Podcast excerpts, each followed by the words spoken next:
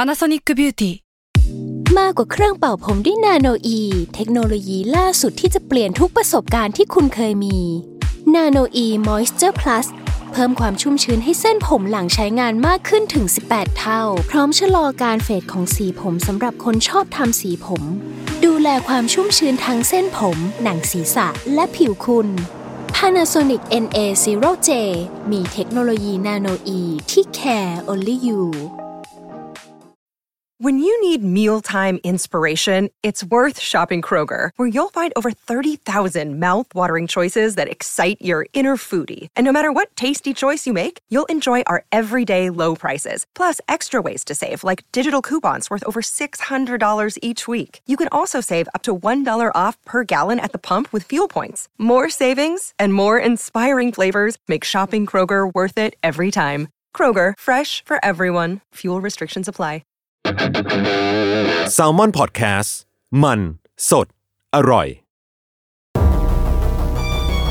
ทฤษฎีสมคบคิดเรื่องลึกลับ สัตว์ประหลาด ฆาตกรรม ความลี้ลับที่หาสาเหตุไม่ได้ เรื่องเล่าจากเคสจริงที่น่ากลัวกว่าฟิกชั่น สวัสดีครับ ผมยศมันประพงศ์ ผมธัญวัฒน์อิพุดม นี่คือรายการ Untitled Case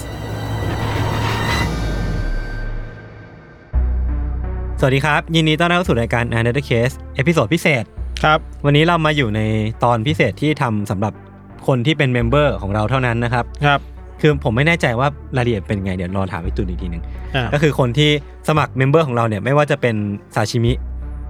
หรือเปล่า หรือว่าซาชิมิชุบแป้งทอด เหรอ มันมีเปล่าวะ ไม่มี เออ นั่นแหละ หมดเลย นั่นแหละ มันก็แค่สมัคร หรือว่าจ่ายเงินให้เราก็จะได้ฟัง อ่า คอนเทนต์นี้แบบพิเศษกันนะครับ อ่ อ่า ครับ เฉพาะซาชิมิขึ้นไป อ่า โอเค อ่า อ่า ไม่เป็นไร ไม่เข้าใจ ให้มันอธิบายอีกรอบหนึ่ง วันนี้เรามาอยู่กับแก๊ง a r t r o v e r t เดี๋ยวให้เขาไปแก้ในแคปชั่น a r t r o v e r t เนี่ย คือ ครับ ก็เป็น เป็นรายการพอดแคสต์ที่น้ำดีนะเออ ใช่ แล้วก็เหมือนเป็นดาวรุ่งพุ่งแรง คือเราเอง ใช่ ก็ต้องเกาะกระแสเขาด้วย คือ เราเห็นเขาไปออกอีเวนต์ ชวนไปนู่นไปนี่ เราก็รู้สึกว่า เออ เขามี มี potential เป็นรายการที่ศิลปินไทยทุกคนอย่ามาออกอ่ะ อันแน่นอน แน่นอน เรียกว่ามีปัดเต็ดทอกแล้วเขาอยากมีแบบอัศวทอปแบบ ผมเคยคุยกับเด็กประถมเขาบอกว่าเขาที่เขาฝึกวาดรูปอยู่ อ่า ผมก็ถามเขาว่าพี่เอ้ยน้องๆฝึกวาดรูปไปทำไม อ่า อ๋อ วันหนึงผมอยากออกอาร์ตเทอร์เวิร์ดครับ เนี่ยความฝันเด็กมันเกิดขึ้น อัน จาก นี้ ราย เลิกชมพวกกูเถอะขอร้อง ยิ่งพูดยิ่งไม่รู้ความพูดเลย แย่อะไรอ่ะ อ่า ตอนเราออกอีเวนต์เนี่ยคือไม่มีใครคุยด้วยนะ ทวดไง วันนี้เราอยู่กับ Artwork ตลอด แกงอาร์ตเทอร์เวิร์ดแน่นอนว่าเราก็จะไปคุยเรื่องศิลปะ อ่า แล้ว UC เนี่ยก็จะเป็นตัวแทนของความลึกลับงั้นก็ อ่า ธีมวันนี้ก็จะเป็นเรื่องของศิลปะลึกลับนะครับ ซึ่งเราก็จะไม่เล่าเองให้เขามาเล่า ใช่ ให้ เพราะว่าเรา ฟัง ไม่ได้เตรียมอะไรมา อ่าสบายใจ อืม ครับ ครับ อ่ะแนะนำตัวแนะนำตัวหน่อยแนะนำตัวหน่อย ครับผมเม้งครับ ไม่ใช่ ไม่ใช่ไม่ใช่ สลับกันหมดไม่ มั่ว เสียงเด็กกว่านิดนึง ครับจุนครับอาทวดว้าว ครับต้นกล้าจากแซมมอนแลบครับ เออ เอ เม อ งครับ ครับ ครับ ครับ ครับ ครับ จบแล้วเหรอ คุณไม่อยากเมงไม่มีอะไรสร้อย แซลมอนเทาครับแซลมอนเทา อ่ ผมว่า ทุกคนด้วย ในไหนเมมเบอร์ชิพเนี่ยเขาจะได้ฟังอะไรพิเศษแล้ว ผมว่าอยากให้พี่เม้งช่วยแนะนำตัวยาวขึ้นหน่อย อ่า แบบแบบ ได้ ที่คนอื่นไม่เคยฟังมาก่อนอะ อืม เน่งครับ ก็ดีนะ ยาวยังไงวะ อ่า เออ โอเค ถือว่า ครับ เป็นเรื่องที่แบบไม่ค่อยมีใครได้ยินนะ อืม วิบวงวิบว่องอะไรอย่างนี้ เออ ครับ อ่ะโอเคครับผม ครับ อ่ะวันนี้เราจะยังไงดีครับ ให้เขาเริ่มเล่าก่อนไหมเขาเตรียมเรื่องอะไรมาเขาจะเตรียม โอ เรื่อ เค งอะไรมา คือเอาผมถามพวกคุณแล้วว่าพวกคุณเคสพวกคุณน่ากลัวไหม ไม่ น่ากลัวไหม ไม่แน่ใจว่ะ กี่กะโหลก ไม่แน่ใจ กี่กะโหลก ว่าน่ากลัว มันก็ไม่ได้น่ากลัวขนาดนั้นมันไม่ได้เป็นเคสซะทีเดียวอะเราแค่แบบเอาเรื่องที่เกี่ยวข้องอะไรมาเฉยๆครับ ที่เคสอ่ะ ผมเบสิกประกันสองกะโหลก อ่ะ เฮ้ยเขาไม่กระโหลก เชี่ยให้ด้วยวะ มีกะโหลกด้วยว่ะ งั้นผมเริ่มก่อนแล้ว สิบแปด ผม กะโหลกเลยเหร ผม อ ไม่ จุ ค่อน ยน่ากลัว อ้าว โอเค นี่คือบาร์ เอา ขอ ว่างส คุ นุ ณ ก เหรอแค่สองกะโหลกเองเหรอ ใช่เรามีแค่นี้แหละเราเหนื่อยอ่อนกับชีวิตด้วย เราไม่ต้องทำอะไรนะไอพี ใช่เราให้เขาจัดการรายการแทนเราเลย คุยกันเอง เว เรีย ลาก กูหันไปคุยกับ เรียกกันเลย ต้ นะ ล้ากับพี่เม้งนี่กูก็ลำบากเหมือนกันนะ อ่ะมันมันเบียดเบียดๆนะอ่ะ ตอ เอา นนี้คือเรานั่งเบียดกันอยู่ ครับ โอเค เริ่มงี้ครับ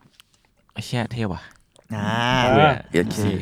เอาเถอะเอาเอาสักทีเอาสักทีเออเออลีลาเหลือเกิน อ่ะคือในช่วงปีสองปีมาเนี้ยเราก็ได้ได้ยินข่าวพวกคิวอานนท์มาเยอะ อ่าอ่า อ่า ครับ แบบช่วงเลือกตั้งอเมริกาโดยเฉพาะเนี่ยไอ้ช่วงนั้นมันจะแบบเขาเรียกว่าอะไรคนพูดถึงเป็นพิเศษแบบยศกับพี่ทันก็เคยเอามาพูดแล้วในยูซีเนี่ย ใช่ใช่ ซึ่งอ่ะเรื่องที่ผมจะเล่าวันเนี้ยมันมีความเชื่อมโยงกับกลุ่มกลุ่มนี้อยู่ อืม สำหรับใครที่อาจจะไม่รู้จักคิวอานนท์มีคนที่ยังไม่รู้จักไหมก็จะเล่าให้ฟังย่อยๆแล้วกัน ก็คือเป็นกลุ่มที่กลุ่มทฤษฎีสมคบคิด ขวาจัดเนาะซึ่งเกิดจากยูเซอร์หนึ่งในโฟจัง ครับ ชื่อว่าคิว อ้างว่ามีเอกสารลับ แล้วก็เชื่อว่ามีคนกลุ่มหนึ่งเนี่ยบูชาซาตาน อืม กินคนแล้วก็ใคร่เด็ก อืม อืม ทำการคราบประเวณีเด็กในระดับโลก อืม แล้วก็ วางแผนทำร้ายอดีตประธานาธิบดีสหรัฐนะชื่อโดนัลด์ทรัมป์ตอนนั้น อืม เออ แล้วก็อีพวกสนับสนุนคิวอานนท์เนี่ยก็ถูกระบุว่ามีแบบ สมาชิกอย่างนักการเมืองพรรคเดโมแครตมีนักแสดงฮอลลีวูดสมาชิกรัฐบาลระดับสูง อืม มาเศรษฐีเลยพวกเนี้ย ซึ่ง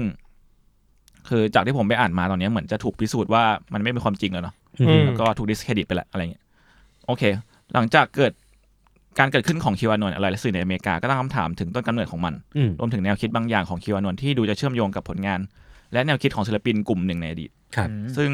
ก่อนอื่นอยากถามทุกคนว่ารู้จักคนที่ชื่อลูเทอร์บิสเซสไหมฮะ ไม่เลยครับ ไม่เลยครับ ลูเทอร์ ซึ่ง ไม่ครับ คุณคุณลูเทอร์เนี่ยเขาเป็นเป็นชื่อของนักฟุตบอลผิวดำชาวอังกฤษ ออกงานกูไม่รู้จัก อืม ที่เล่นให้กับวัตฟอร์ดในช่วงปลายปี 70 ถึงต้นปี 90 90 อืม อ่าซึ่งเขาก็มียะยะโยกไปเล่นที่อิตาลีบ้างในให้เอซีมิลานอะไรเงี้ย อืม อืม แต่ว่าหลักๆ แล้วก็คือที่ดังๆ คืออยู่วัตฟอร์ด อืม อืม ซึ่งชื่อของเขาเนี่ยอ่าถูกนำไปใช้แทนกลุ่มศิลปินนักเคลื่อนไหวกลุ่มหนึ่ง อืม อ่า ในปี 1994 ซึ่งเขาจะเรียกกลุ่มตัวเองว่าแบบเป็น Luther b i s n e s s Project อืม ซึ่งเป็นหลักๆของที่ตั้งกลุ่มนี้ขึ้นมา จะเป็นแบบแก๊งของอ่าชาวโบโลญญาในอิตาลี ก่อนจะแพร่กระจายไปสู่อเมริกาเหนือ แล้วก็ทั่วทางยุยุโรปในตอนนั้นโดยศิลปินกลุ่มเนี้ยน่าจะเรียกว่าเป็นอ n o n y m o u s ก็ได้ครับ เพราะว่ามันจะแบบไม่รู้ทั้งชื่อของสมาชิก อืม แล้วก็ไม่รู้ถึงตัวเลขทั้งหมดจริง ๆ อะไรเงี้ยทุกคนก็ใช้ชื่อของ Luther b i s n e s s หมด อืม แต่หลังจากนี้ผมจะเรียกย่อๆว่า LBP แล้วกัน LBP เนี่ยเป็นกลุ่มศิลปินซ้ายจัด ที่มีจุดประสงค์หลักๆ ก็คือ เขาเรียกว่าก่อวินาศกรรมสื่อทั้งเรื่องของการแบบสร้างฮอกหลอกลวงทั้งสื่ออะไรเงี้ยทั้ง อืม มีเดียแพลงมีอัลบั้มเพลงด้วย แล้วก็มีการแทรกแซงงานศิลปะบางอย่างหลายครั้ง เพื่อจุดประกายไฟให้เกิดจลาจล อืมดูแบบกบฏกบฏหน่อยๆนะ ใช่ แล้วก็มีแบบขายหนังสือหัวรุนแรงให้กับพวกพับบิชเชอร์อะไรเงี้ย อ่า แล้วก็มีแบบพวกทดลองจิตวิทยากับสังคมนู่นนี่นั่น อืม มีทั้งคอมิก มีนิยายสาร มีแทรกไปถึงรายการทีวีที่แบบตอนนั้นมันนิยมนิยมยอดนิยมเลยเนอะแล้วก็จนถึงจนกระทั่งถึงรายการวิทยุ ครบเหมือนกันนะ มีทั้งแบบประนามพวกล่าแมมมดออกสื่ออะไรเงี้ย อืม หลายอย่างมาก ซึ่งรูปของรูปที่ถูกใช้แทนกลุ่มกลุ่มคนเนี้ยเป็นรูปของชายคนหนึ่ง ซึ่งผมก็ไม่รู้ว่าเขามีอยู่จริงหรือเปล่า ครับ เป็นแบบหน้าตาเนี่ยอย่างถ้าถ้าพี่เมนเห็นเนี่ยหน้าตาแบบหลอนๆหน่อย อืม ซึ่งตอนแรกพวกเขาประกาศว่าโปรเจกต์เนี่ยจะมีไปไปอายุประมาณ 5 ปี อืม ผลงานแรกที่เขาเริ่มทำขึ้นมาคือการออกข่าวออกอากาศข่าวว่า มีการหายตัวไปของศิลปินอังกฤษคนหนึ่ง ชื่อว่าแฮร์รี่คิปเปอร์ ครับ ซึ่งถูกระบุว่าหายตัวไปขณะ ขี่จักรยานบนพรมแดนระหว่างอิตาลีกับสโลเวเนียสโลเวเนียขณะพยายามปั่นจักรยานอะเพื่อ tracing เป็นคำว่าอาร์ตเลยบนแบ โอ้ บ โห อืม เฮียเอาเรื่องว่ะ ซึ่งไอ้ข่าวแฮร์รี่คิปเปอร์เนี่ยก็ถูกนำออกไปออกอากาศเพื่อตามหาตัวของเขา อืม ในช่วงเวลาแบบพรามไทม์ของรายการทีวีในอิตาลีอิตาลีจนแบบถึงขั้นแบบมีรายการทีวีส่งคนไป ตามหาจริงจัง อ่า เออ แล้วก็แบบไปค้นหาการหายตัวไปของเขาอ่ะจนคุณไอ้กลุ่มเนี้ยแม่งก็ออกมาเคลมว่าไอ้ข่าวทั้งหมดที่เกิดขึ้นมาเนี่ยแม่งเป็นเพียงเป็นเพียงเรื่องล้อเล่นเว้ย อ่า อืม หลอกลวงอะไรเงี้ย อืม คุณไอ้แฮร์รี่คิปเปอร์เนี่ยไม่มีตัวตนอยู่จริง อืม ๆ ซึ่งตอนนั้นก็ไม่รู้ว่าเหตุผลคืออะไรเนาะ อืม อืมต่อมาในช่วงปี 1998 ถึง 1999 เนี่ย ก็เกิดเสียงพูดคุยกันในวงการศิลปะใต้ดินของยุโรป อืม ถึงงานศิลปะที่น่ากลัวสร้างโดยศิลปินชาวเซอร์เบียคนหนึ่ง ชื่อว่าดาโกมาเวอร์ ครับ ที่จะนำงานของเขาเนี่ยไปติดตั้งรอบๆ ทั่วประเทศยูโกสลาเวีย เพื่อปลุกจิตสำนึกบางอย่างของผู้คนเกี่ยวกับความโหดร้ายของสงคราม อืม ที่ตอนนั้นมันมีสงครามยูโกสลาวอร์สเกิดขึ้นเนาะ ครับ ซึ่งงานของดาโก้เนี่ยเอิ่มผมขอทริกเกอร์วันนึงไว้ก่อนนะครับว่า เฮ้ยเฮ้ย เฮ้ย เฮ้ย เฮ้ย เฮ้ย พี่ทำ เรื่อ มาง ดีครับ ที่ผมจะเล่าตอนนี้เนี่ยมันค่อนข้างน่ากลัวนะครับ ตอนนี้ อืม อ่าฮะ กูอยากพูดคำนี้มานาน อ่าดีละ โอ้ยแค่อยากพูดแหละ ขอหน่อย กระทบกระเทือนจิตใจของผู้ชม เฮ้ บาง ย ท่าน เออ ผู้ฟัง งานของดาโก้เนี่ยเป็นหุ่นจำลองของศพ อืม มีทั้งอวัยวะที่หลุดแบบเหมือนมือที่แทบจะขาดออกจากแขน อืม มีทั้งศพของเด็กทารกศพที่มีสภาพน่าสยดสยอง นอนอยู่ในห้องอะไรเงี้ยซึ่งงานพวกพวกชิ้นงานเหล่าเนี่ยมันถูกเซตขึ้นมาแล้วก็วางทิ้งไว้ เชี่ย จนกว่าจะ เดือด มีคนมาเจอเอง อืม อ่าฮะ อืม เพื่อจำลองเหยื่อของการถูกฆาตกรรม การทารุณกรรม หรือการทรมานอะไรเงี้ย ซึ่งไอหุ่นจำลองเนี่ยก็รูปร่างและสเกลอะเหมือนจริงมากๆเว้ยจนทำให้ผู้ที่มาพบเนี่ยบางคนก็มีทรมาหรือว่าบางคนก็โทรเรียกตำรวจเลยอะไรเงี้ย อ๋อมันเลียวเกิน เออมันเลียว ก็ เกิน คือนึกว่าเป็นศพจริง ใช่ แล้วอ่ะผมขอเล่าแบ็กกราวของคนคนนี้นิดนึงนะครับดาโกมาเวอร์เนี่ยเกิดในปี 1962 ในเมืองครูปัชประเทศเซอร์เบียครับ อืม เขาได้เข้าเรียนที่ Academy of Fine Art ในกรุงเบลเกรด ซึ่งเขาอ่ะเริ่มสร้างงานด้วยสื่อพลาสติก โดยเฉพาะขี้ผึ้งอะไรเงี้ยแต่ด้วย บรรยากาศที่ตึงเครียด แล้วก็การสู้รบจากสงครามที่ไม่มีวันจบทำให้เขาต้องออกจากสถาบันการศึกษา อืม โดยที่ไม่จบ ตัวของดาโก้เนี่ยก็ได้ย้ายไปลูบิลิยานา ก่อนจะย้ายไปยังอิตาลีในช่วงทศวรรษต้นทศวรรษทศวรรษที่หนึ่งเก้าเก้าศูนย์เขาก็ได้เดินทางกลับมาบ้านเกิด เพื่อสร้างงานศิลปะที่ที่ได้ยินกันเมื่อกี้นะครับ ครับ แต่เหตุการณ์ก็เริ่มกลับตาลปัด เพราะว่าคือไอ้ต้นปี 1990เนี่ยงานของเขาก็ได้ถูกจัดแสดงในเอ็กซิบิชันหนึ่งที่เคเปริก้าแกลเลอรี่ในลูเบลูบิลิยานา ซึ่งก่อนหนั้านนนะก็คือมีรัฐบาลของยูโกสลาเวียเนี่ยได้ออกกฎหมายมาขู่ว่าอ่าต้องจะไม่ไม่เชิญกฎออกกฎหมายคือ คือเขาก็ออกจดหมายมาขู่ ว่าจะจำคุกเขาในข้อหาทำกิจกรรมที่ไม่รักชาติ อืม แล้วก็เป็นไปตามนั้นก็คือมีสี่สื่อสิ่งพิมพ์ที่เป็นเหมือนโลเคอลแมกซีนที่นั่นอะรายงานว่าเขาอะถูกจับกลุ่มในวันที่ 13 มกราปี 1999 พร้อมกับพาดหัวว่า โฆษณาชวนเชื่อที่สนับสนุนความแนวคิดหัวรุนแรง วางแผนเชิดชูการกระทำที่รุนแรง และติดอาวุธ ซึ่งเต็มไปด้วยความเกลียดชังที่มีต่อรัฐ อือฮึ ในช่วงเวลาที่ยากลำบากแบบนี้การล้อเลียนเพื่อเกิดให้เกิดก่อให้เกิดความกลัว แถมประเด็นไปด้วยเลือดนั้นไม่อาจให้อภัยได้ อืม อ่ะ อืม งานของเขาก็หลังจากนั้นก็คือถูกทั้งถูกด่าแล้วก็ถูกทำลายทิ้งไป อืม แต่ก็ยังมีกลุ่มผู้สนับสนุนเรื่องฟรีสปีดเนี่ยจำนวนมากที่ออกมา ลงนามเรียกร้องให้ปล่อยตัวของดาโก้มาเวอร์ ออกจากออกจากออกจากคุก อืม ภายใต้แคมเปญ Free Art Campaign นะครับ แต่เมื่อเวลาผ่านไป 3 เดือน ก็มีหนังสือพิมพ์รายหนึ่งเล่าเล่าถึงสถานกรรมที่พุ่งกำพดว่าดาโก้มาเวอร์เนี่ยเสียชีวิตในคุก อืม ด้วยเหตุลึกลับ ซึ่งมันก็มีภาพถ่ายของเขาหลุดออกมาเว้ยเป็นภาพที่เขาเป็นศพเขาอะนอนอยู่ อืม โอ้ อะไร เออ อ่า อืมพวกคุณคิดดูว่างานศิลปะที่เขาสร้างมาตลอด เพื่อเรียกร้องถึงความขัดแย้ง หรือว่าสร้างความตระหนักรู้ในสงครามให้กับสังคมเนี่ยเขาอะกลายเป็นสิ่งนั้นเองเลย อืม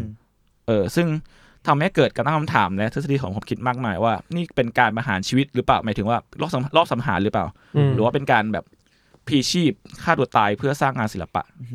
ในแบบของเขาเลย อืม เออลามไปถึงเริ่มมันเริ่มไป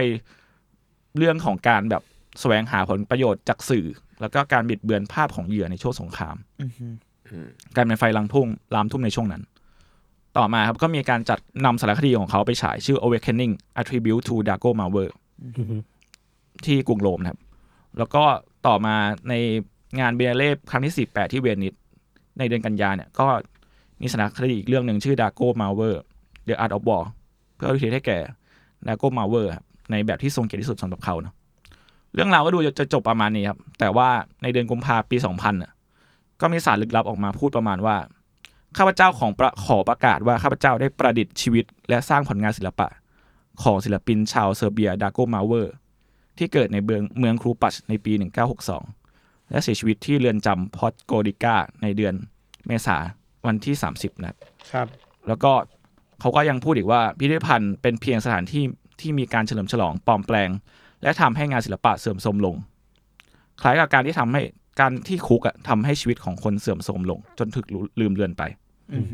เหตุการณ์ครั้งนี้พิสูจน์ได้เห็นแล้วว่า ทั้งตัวศิลปินสไตล์งาน ผลงาน และระบบพร้อมที่จะซึมซับและเปลี่ยนชีวิตของคนคนหนึ่งเนี่ยให้กลายเป็นเพียงสินค้าในการในตลาดที่ขายได้เท่านั้น และสิ่งนี้จะไม่มีทางเกิดขึ้นกับดาโก้มาเวอร์เพราะว่าดาโก้มาเวอร์ไม่มีอยู่จริง อืม และผลงานของเขาก็ไม่มีอยู่จริงเช่นกัน อืม อืม ซึ่งนั่นแหละครับ ก็คือเรื่องที่ผมเล่าเข้ามาคือเป็นเรื่องเป็นเพียงเรื่องที่กุขึ้นมาของ LBP นั่นเอง อ่าอ่า อ๋อ เออ อีกทั้งเรื่องศพของรูปศพของดาโก้มาเวอร์เป็นเพียงรูปถ่ายของสมาชิก อืม ของกลุ่มเนี้ยคนคนหนึ่งเท่านั้ ก็เป็น น นักแสดง อืม อืม พวกคุณคิดว่าไงบ้าง ก็สะใจดีในอีกแง่หนึ่ง อืม แต่ก็ ไอ้การการการแพลงเนี่ยประประเทศนั้นอ่ะเขาเขาก็ได้รับรู้ไปด้วยปะ รู้ หมายถึงแบบแล้วก็เอาเป็นเป็นผลงานอ่ะ มันมีเกิดขึ้นจริงไหม มีมีเกิดขึ้นจริง อ๋อแค่ว่าดาร์กมาเวอร์ไม่มีอยู่จริงเฉ ๆ ย ใช่ อืม ๆการตายในคุกโดดถูกจับไม่มีอยู่จริงแค่นั้น คือ เอง ผมไม่รู้ว่าไอ้ผลงานจริง ๆอ่ะมีไหมเพราะว่ามันที่ออกมาโชว์แสดงโชว์แม่งเป็นเพียงรูปถ่ายเลย ม อ๋อเหมือนกับเป็นนิทรรศการจากเรื่องราวที่เกิดขึ้น อ่ะ แล้วก็มีสารคดีเกิดขึ้นมา ใช่ อะไรอย่างนั้นใช่ไหม อืม จริงๆ แล้วจุดประสงค์ของ LBP มันคืออะไรกันแน่ นอกจากปั่นป่วน อืม คือเท่าที่ผมอ่านมาเขามันคือมันพยายามที่จะสร้างการวกบางอย่างในสังคมอะไรเงี้ย ซึ่ง อืม โดยที่โดยวิธีที่ไม่สามารถเรียกได้ว่าถูกต้อง พังเหรอไรออดเนี่ยเหรอ เออ มันมันมีความไลออดอะไรเงี้ย อืม ผมว่า ผม ส่ง ว่าแม่งเหมือนศาสตร์เดียวกับการทำไวรัลอยู่นะ ใช่ อืม เออ มั มัน น คื คือ อการ วิธี ทำ แบบ แคมเปญโฆษณาว่ะมัน แต่ว่า อืมโทษที เอ้ยพี่เม้งก่อนเลย เปล่าแล้วว่ามันน่าสนใจที่ว่ามันยังอ่านยากเหมือนกันอะว่าทัศนคติเขา มันใช้คำว่าฝ่ายซ้าย เพราะมันขบฏต่อความเป็น อืม ระบบกับ มัน รัฐอะ ฝ่ายซ้ายในเชิง execution ไหม ใช่ แต่เรายังไม่รู้ประเด็นเขาอะ ใช่ ว่าว่าเขาต้องการ เขา เรีย ต้อกงการรปะเด็น ซัพพอร์ตอะไรอะ เออเออเออ แล้วเมื่อกี้โยจะพูดอะไรนะโทษที ผมผมแค่จะบอกว่าวิธีคิดอะมันจะมีความคล้ายๆกับการคิดโฆษณา ผมผมก็แบบเราอยู่ในวงการนี้มามันก็ อืม น่าจะพอเก็ตเนาะว่า อันนี้มันเกิดขึ้นช่วงไหนนะ ไม่เกินมันคือปีสองพันยังไง อ่าช่วงประมาณนั้น ช่วงปีสองพัน ต้นสองพันอะไรอย่างงี้ คิด ป่ะ แบบแคมเปญ เออคือ ใช่ไหม คือมันจะมีความแบบคิดแบบแคมเปญมาก มีความแบบคิดว่าเราจะเล่าเรื่องนี้ใช้มีเดียนี้ เพื่อที่จะเรสประเด็นนี้ขึ้นมา แล้วมองว่าประเด็นเนี้ยมันจะถูกต่อยอดด้วยการทำเอ็กซิบิชันทำเป็น อืม ภาพถ่าย แล้วมันก็มีสตอรี่มีการเขียนบทมาแล้วอะ อ่ามีสปินออฟมีอะไร เออ มากมาย เออเออรู้สึกว่ามันก็เป็นเป็นงานศิลปะที่ที่เป็นเชิงแบบเชิงสังคมเหมือนกันนะ อืม เออ แต่ เชิ ถ้าง ถ้าถ้ามันปลอมมาตั้งแต่แรกแบบว่า ไม่ใช่ของจริงตั้งแต่แรก อืม เรียกว่าศิลปะได้อยู่ปะ ได้ ได้ไหม เออเออผมคิดว่ามัน เรา คือ เราสามารถนิยามมันในฐานะตัวมันเองหรือปลายทางได้ป่ะว่า ในภาพรวมมันทำงานแล้วก็ศิลปะปะวะรู้ป่ะนะคือถ้ามันถ้ามันทำให้คนโวกได้อะ ไม่รู้สิ อืมอืม ผมว่ามันก็พูดยากว่า เหมือนที่เราเถียงกันตลอด ศิลปะคืออะว่าศิลปะคืออะเออไรไร ใช่ไหม เราก็ไม่แน่ใจ แต่ว่าถ้าถ้าในแง่ที่พี่ธันหมายถึงว่ามันมันโวกคนได้ไหมผมนั่นแหละผมเลยถามไงว่า ที่สุดแล้ว ประเด็นเขาคืออะไร ประเด็นเขาทัศน อืม ทัศนคติเขาอะมันคือต้องการอะไรในในตัวผลงานกันแน่ อืม นอกจาก อืม โวกไปทางไหนอะ คือแน่นอนว่ามันมันเขาเรียกอะไรนะ provoke คนอยู่แล้วอะแต่ woke คนน่ะมันคือการตื่นรู้ เออ ในทางไหนไง เออเรา อืม เราว่าเราคิดอีกแบบนึงว่าพอมันมีสองอย่างมาคล้ายๆกันในที่ยศบอกทางฝั่งโฆษณาอย่างนี้ฝั่งศิลปะอะโฆษณามันยังพอตั้งเป้าหมายได้ว่ามันจะคุยกับทาร์เก็ตแบบไหน อืมด้วยเมสเซจอะไร หรือไม่เสร็จอะไรแต่ เออ ศิลปะมันกว้างกว่านั้นอ่ะ อืมอืมอืม มันทำให้คนตีความได้มากกว่าแค่แคมเปญโฆษณา อ๋อนึกออกนึกออก เลยคิดว่ามันเลยมันเลยควบคุมปลายทางได้ยากที่ เข้า เม ใจ งบอก เข้าใจ ไม่รู้เอฟเฟกต์จะเป็นไงอันนี้ คือแบบมันอาจจะมีการตั้งมาแหละ แต่ว่าศิลปะมันก็ตีความได้หลากหลายใช่ ใช่ ไหม ยากมันมากกว่าแค่ อืม คนเป็นโฆษณา แค่ว่ามันมันอาจจะมีบางอย่างที่มันชัดในบางประเด็น ถ้าเกิดพูดชัดพออย่างเช่น สมมตินะ ตัดผลงานที่ผ่านมาของเขาไปเลยนะนับนับนับแค่ผลงานนี้นะ อืม เราอาจจะคิดว่าไอ้งานเนี้ยอาจจะทำให้เราตระหนักเรื่องกับศิลปินทางการเมืองที่สุดท้ายไปตายในคุกก็ได้ อืมฮึ เพราะว่ามันก็มีเคสอย่างนี้เยอะแยะ า อยู่แล้ว ในแง่นั้น เอออ มอืม แล้วก็เลยสร้างศิลปินคนหนึ่งขึ้นมาที่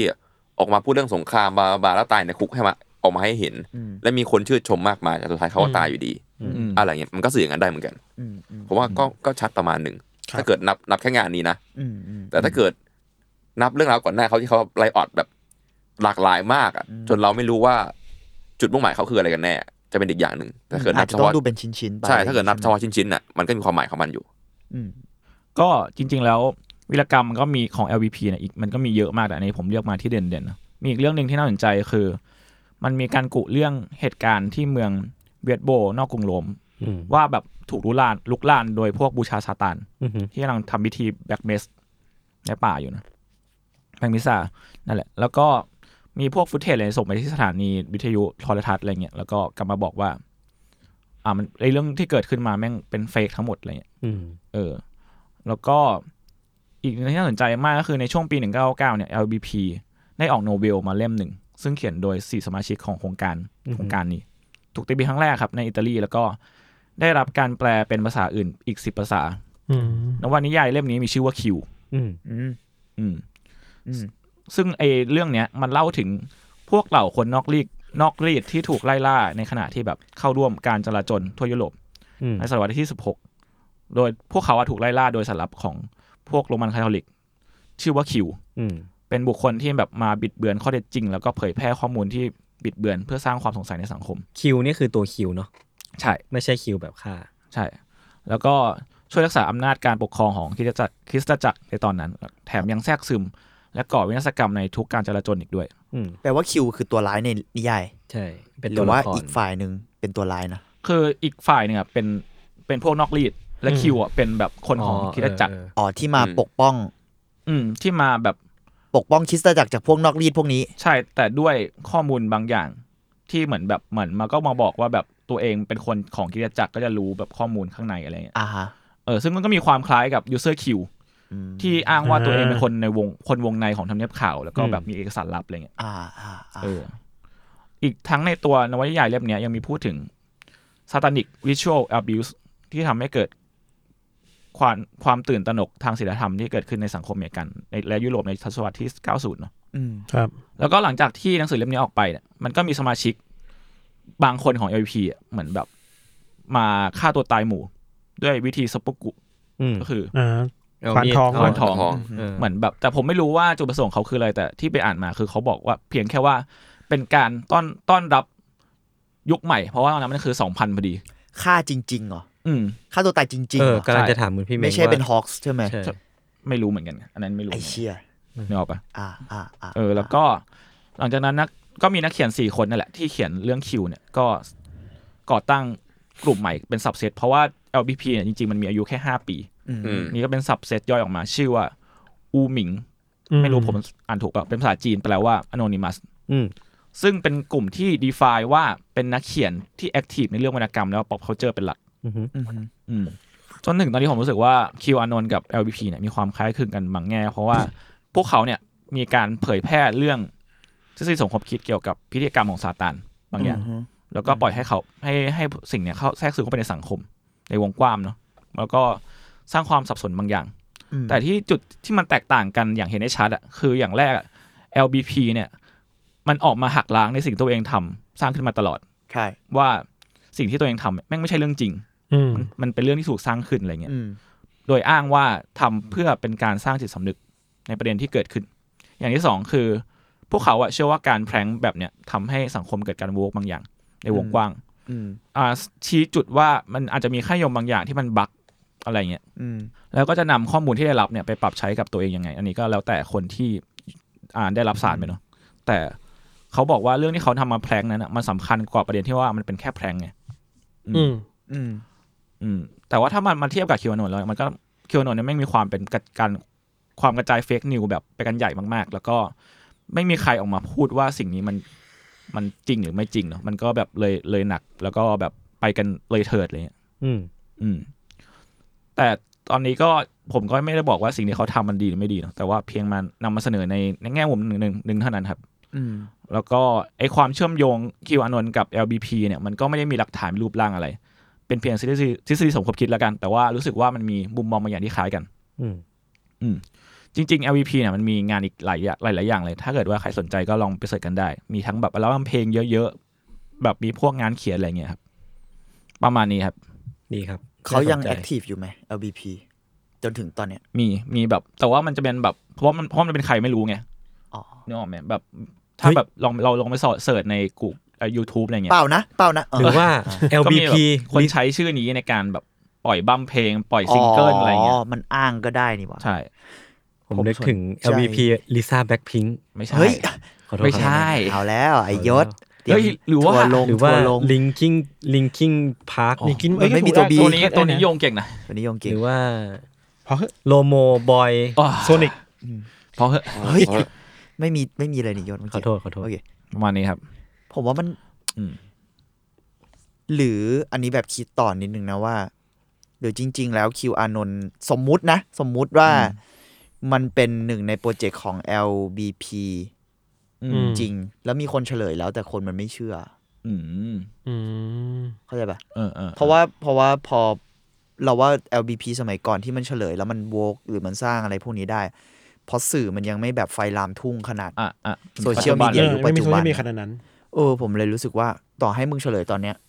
คนก็ไม่เชื่อปะคนเชื่อในคิวอานนท์ไปแล้วอะ ม เรื่องเล่ากลายเป็นเรื่องจริงไปแล้ว เราว่าคิวมันเป็นเรื่องเล่าที่ใหญ่กว่าแล้วอะ ใช่ อืม เรื่องเล่าแบบของ LBP มันแบบ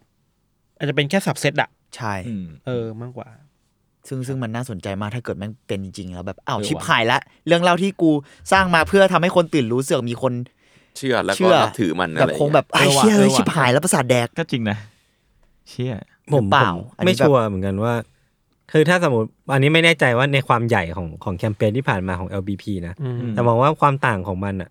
ยกตัวอย่างเช่นคุณเขาชื่ออะไรนะเมาดาโก้เดโก้ อ่า นะเออ อ่า กรณี แล้ นั้ วน นะ ก็มาเวอร์ อย่างน้อยมันดูเป็นเป็นสิ่งที่ LVP ควบคุมสื่อเอาไว้อยู่แบบ อย่างน้อยแบบการสื่อสารหรือว่าทฤษฎีเหล่าเนี้ยมันถูกปล่อยมาจาก Publisher ก็คือตัว LVP อืม อย่าง อืม คิวอ่ะคิวแอนนอ่ะมันมันไฟมันติดไปแล้วอ่ะ อืม แล้วมันมีทฤษฎีจากหลากหลายที่ไง อืม มันควบคุมไม่อยู่มากกว่า LVP ก็เลยคิดว่ามันมันไปกันใหญ่มากกว่า อืม อืม เออคือคือคือถ้าวัดกันแล้วอ่ะมันเหมือนเป็น มันไม่เชิงจะเหมือนกันขนาดนั้น เพราะว่าคิวแวนนมันมันดูเหมือนเหมือนเป็น เป็นทฤษฎีที่ไม่ได้มีคนคุมคนเดียวอะเอออั มันกระจาย เออมันกระจายมันมันดิเซนทรัลไลซ์ ซึ่ง LBP ก็ไม่มีคนคุมคนเดียวไง แต่อย่างน้อยแบบเส้นเรื่องอะเส้นเรื่องมันถูกกำหนดโดย LVP มากกว่าคิวแวนนป่ะอันนี้ เรา ผม เล ไม่ ย แน่ใจ ตั้งข้อสังเกตไงว่า เพราะว่าเขาควบคุมเส้นเรื่องไม่ได้อีกต่อไปหรือ เอ เปล่า อเออเออมัน เพ แบบ ราะมันเป็นโซเชียล หลุดโผล่ไปแล้ว อ่ะอันนี้แค่แบบไม่ได้บอกว่ามันจะใช่อะนะแต่ว่า อืม เอ้ยมันก็มีความเชื่อมโยงที่น่าสนใจในแง่ฟิกชันของมันอะ อืม เราเลยรู้สึกว่ามีความเป็นไปได้ แล้วความเป็นไปได้นั้นมันอาจจะถูกฟักอัพด้วยแบบโซเชียลมีเดียได้ง่ายมากอะ อืม คือตอนนี้โทษนะมึงลองปล่อยเรื่องเฟกมันถึงเรียกเฟกนิวไง อืม ตอนนี้มึงปล่อยเรื่องอะไรก็ได้ อืม จริ นิดนึง จริ อะ งจริงๆต้นกล้าเป็นคนเสียงสูงมาก อ่ะ อะไรอย่างนั้นอะนี่เห็นไหม เอ้ย นี่ก็เล่นกัน แล้วมันก็ไปไกล ไม่เล่นกับเขาเนาะ ยศเป็นเงือกเพราะเมื่อวานว่ายน้ำกลับบ้าน ตอน ใช่ น้ำท่วมที่กรุงเทพอะไรอย่างเงี้ยมันไอเชื่อแล้วบางทีมันนิดเดียวอ่ะมันมันไปได้อ่ะ ม เราอาจจะรู้สึกว่าอุ้ยมันเป็นเรื่องงี่เง่าจังเลยแต่แม่งโอ้โห ยุคนี้แม่งแบบน่ากลัวมากเลยนะ เอาแค่พี่เม้งเหงือบอัพว่า เคยได้ยินเรื่องกลางกับคิวอานนท์เรื่องนี้ไหมครับ แล้วก็แชร์ลงทวิตเตอร์อาจจะมีคนแชร์เยอะก็ทั้งที่เรื่องนั้นพี่เม้งแต่งเอง อะไรอย่างเงี้ย ซึ่งซึ่งผมรู้สึกว่าคิวอานนท์แม่งก็มีโมเดลนั้นเยอะนะ อืม แบบดีเซนเท a l ไล z ์เรื่องเล่าอ่ะ อืม ดิเซนสไลด์แม่ง อืมอืม เออ คำนี้ดี ซึ่งน่ากลัวครับผมว่า เรื่องเล่าแม่งน่ากลัว เอ้ยงั้นพอฝั่งนู้นมีสามคนเรามีสองคนอาจจะแบบ เราขั้นไหมคุณ หนึ่ง ขั้น ห ไหม นึ่ สลั ง บ หนึ่ง สลับ หนึ่งไหม สลับสลับ ดี นะ ดิได้เลย เออดี ก็คือต้นกล้าต่อ ไม่ ไม่ ใช่ ใช่ ฝั่ง ใจไม่ ฝั่ง แน่ นู้น พี่ เนี่ย เอ้เราคำนวณกันงั้นเหรอ อ่ะพี่ก่อนหรือผม เอ้ย ก่อน ผมก่อนก็ได้ อ่ะได้ ผม ได้ มี ได้ เรื่องหนึ่งเป็นเมื่อกี้เรื่องหนังๆเนี่ยอันนี้ดูก็ไม่หนักมากครับ อืม เป็นเรื่องที่แบบเกิดขึ้นในเวลส์เวลส์คือส่วนหนึ่งของ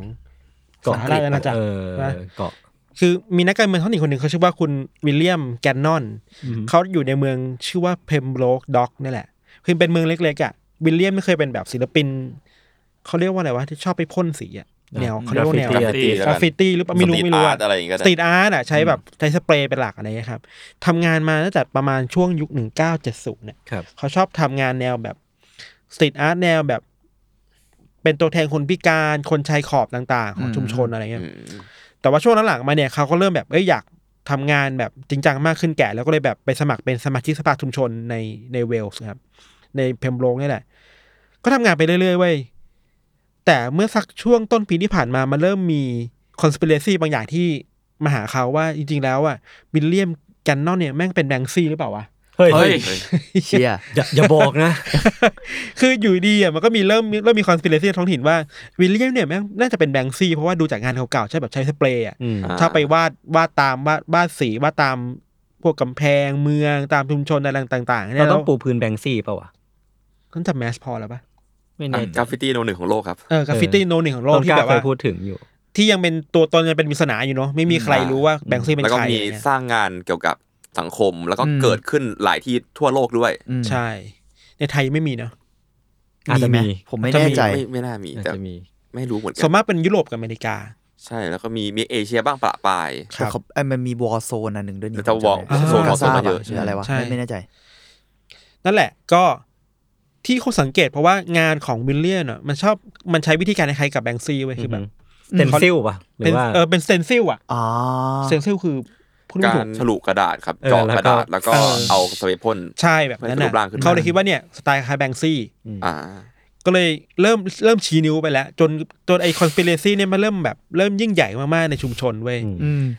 เขาพูดกับสื่อในอังกฤษอย่างเทเลกราฟวิลเลียมบอกว่าทุกครั้งที่เขาไปไหนจะมีถามว่าเอ้ยคุณเป็นแบงซี่หรือเปล่าอะไรเงี้ย อืม แล้ววิลเลียมจะบอกไม่ได้เป็น อืม แต่ความทุกข์ใจคือยิ่งบอกว่าตัวเองไม่ได้เป็นเนี่ยแม่งมีคนยิ่งเชื่อว่าเขาเป็นแบงซี่เว้ย เยี่ยม เนี่ย คนมันจะเชื่อก็ มัน เชื่อ มันมันก็อย่างเงี้ยแหละ คนมันจะเชื่อ มันถูกแล้วคือพูดพูดว่าทุกครั้งที่มีคนถามว่าผมเป็นแบงซี่เราหนึ่งคนแล้วผมตอบไม่ใช่เนี่ยจะมีคนเพิ่มอีกสองสามคนทุกครั้งอะ แล้วกูต้องทำยังไงวะ ต้องถ้าตอบว่าใช่อ่ะ ก็ไม่ได้ ก็ไม่ได้ อะ สุดท้ายแล้วเขาทนไม่ไหวเว้ยคืออ ม ด้วยความที่ไอคอน spiracy นี่มันมาจากพวกได้การเมืองฝั่งตรงข้ามเนี่ยเลือกตั้งสู้กันอ่ะ ครับ อืม มันใหญ่มากเรื่อยๆ จนกล่าวหาว่าเนี่ยเคยไปทำงานแบบลุกลานชุมชน อ่า เคยไปทำงานทำให้แบบว่าชุมชนแบบต้องมาปัดกวาดเช็ดถูเยอะแยะมากมาย ส ส ก ก ป ป ร ร ก ก ห ห รื รือ อ เป เป ล่า ล่าแล้วเป็นข้อหาที่แบบแนวสติโดนตลอดในอะไรอย่างเงี้ยเนาะ อืม ซึ่งอะไรอย่างเงี้ยก็มันยิงถูกตั้งคำถามไว้แล้วถ้าถ้าคุณเป็นแบงค์ซี่จริงๆอ่ะ อืม คุณก็ไม่ควรจะทำอะไรแบบนี้เปล่าวะ อืม คุณเป็นนักการเมืองท้องถิ่นอะไรเงี้ยแบบก็ยิ่งดิสเครดิตไปเรื่อยๆเรื่อยๆเว้ยสุดท้ายทนไม่ไหววิลเลียมลาออกแม่งเลย กรรม อ๋อ น่าสงสารนะเนี่ย ห้าวสาร อุตส่าห์จะทำงานเพื่อเมือง คือเขาบอกเขาบอกว่าเขาเขาลาออกเพราะว่ารู้สึกว่าไม่อยากให้ไอชื่อเสียงของสภาเนี่ยมันแบบแปดเปื้อนเพราะเขา โอ้ อะ โหยิ่งไอ้ ไอ้ เหี้ย เหี้ย โคตรน่าสงสารน่ะ เหี้ยเป็น แต่ คน ว่า ดีที่ แต่เขาก็เศร้านะ แต่เขารู้สึกว่า โอเคถ้ากูออกมาแล้วเดี๋ยวกูต้องสู้กับไอ้พวกนี้เว้ย อืม อ่า แม้ได้ทำแคมเปญเป็นศิลปะที่ว่า I am not Banksy เชีย เหี้ย ไอ้เหี้ย ไอ้ ดีสัตว์ สัตว์ ทำเป็นเสื้อเชิ้ตทำเป็นเข็มกัดแปะ แล้วก็แจกคนในเมืองให้ทุกคนมาแปะว่าแอนนอตแบงซี่เพื่อกวนตีนไอ้คนพวกนี้ว่า อ๋อ ยังไงเราไม่ใช่แบงซี่นะ แล้วก็มาพูดไปแล้วเป็นแบงซี่ผิดตรงไหนวะอะไรเงี้ย เออเออเออ คือเขาใช้เขาเล่นกับความอนอนิมัสแบงซี่อ่ะเอามาสู้กับไอการดิสเครดิตแบงซี่อ่ะ อืม อืมอืม ว่าเออทำแล้วทำไมเราจะเป็นแบงซี่ไม่ได้ทุกคนก็เป็นแบงซี่ได้หรือเปล่าวะ อืม แต่ว่าเสื้อคือแอมไม่แบงซี่นะ อืม ประมาณนี้ครับ ก็แต่ว่า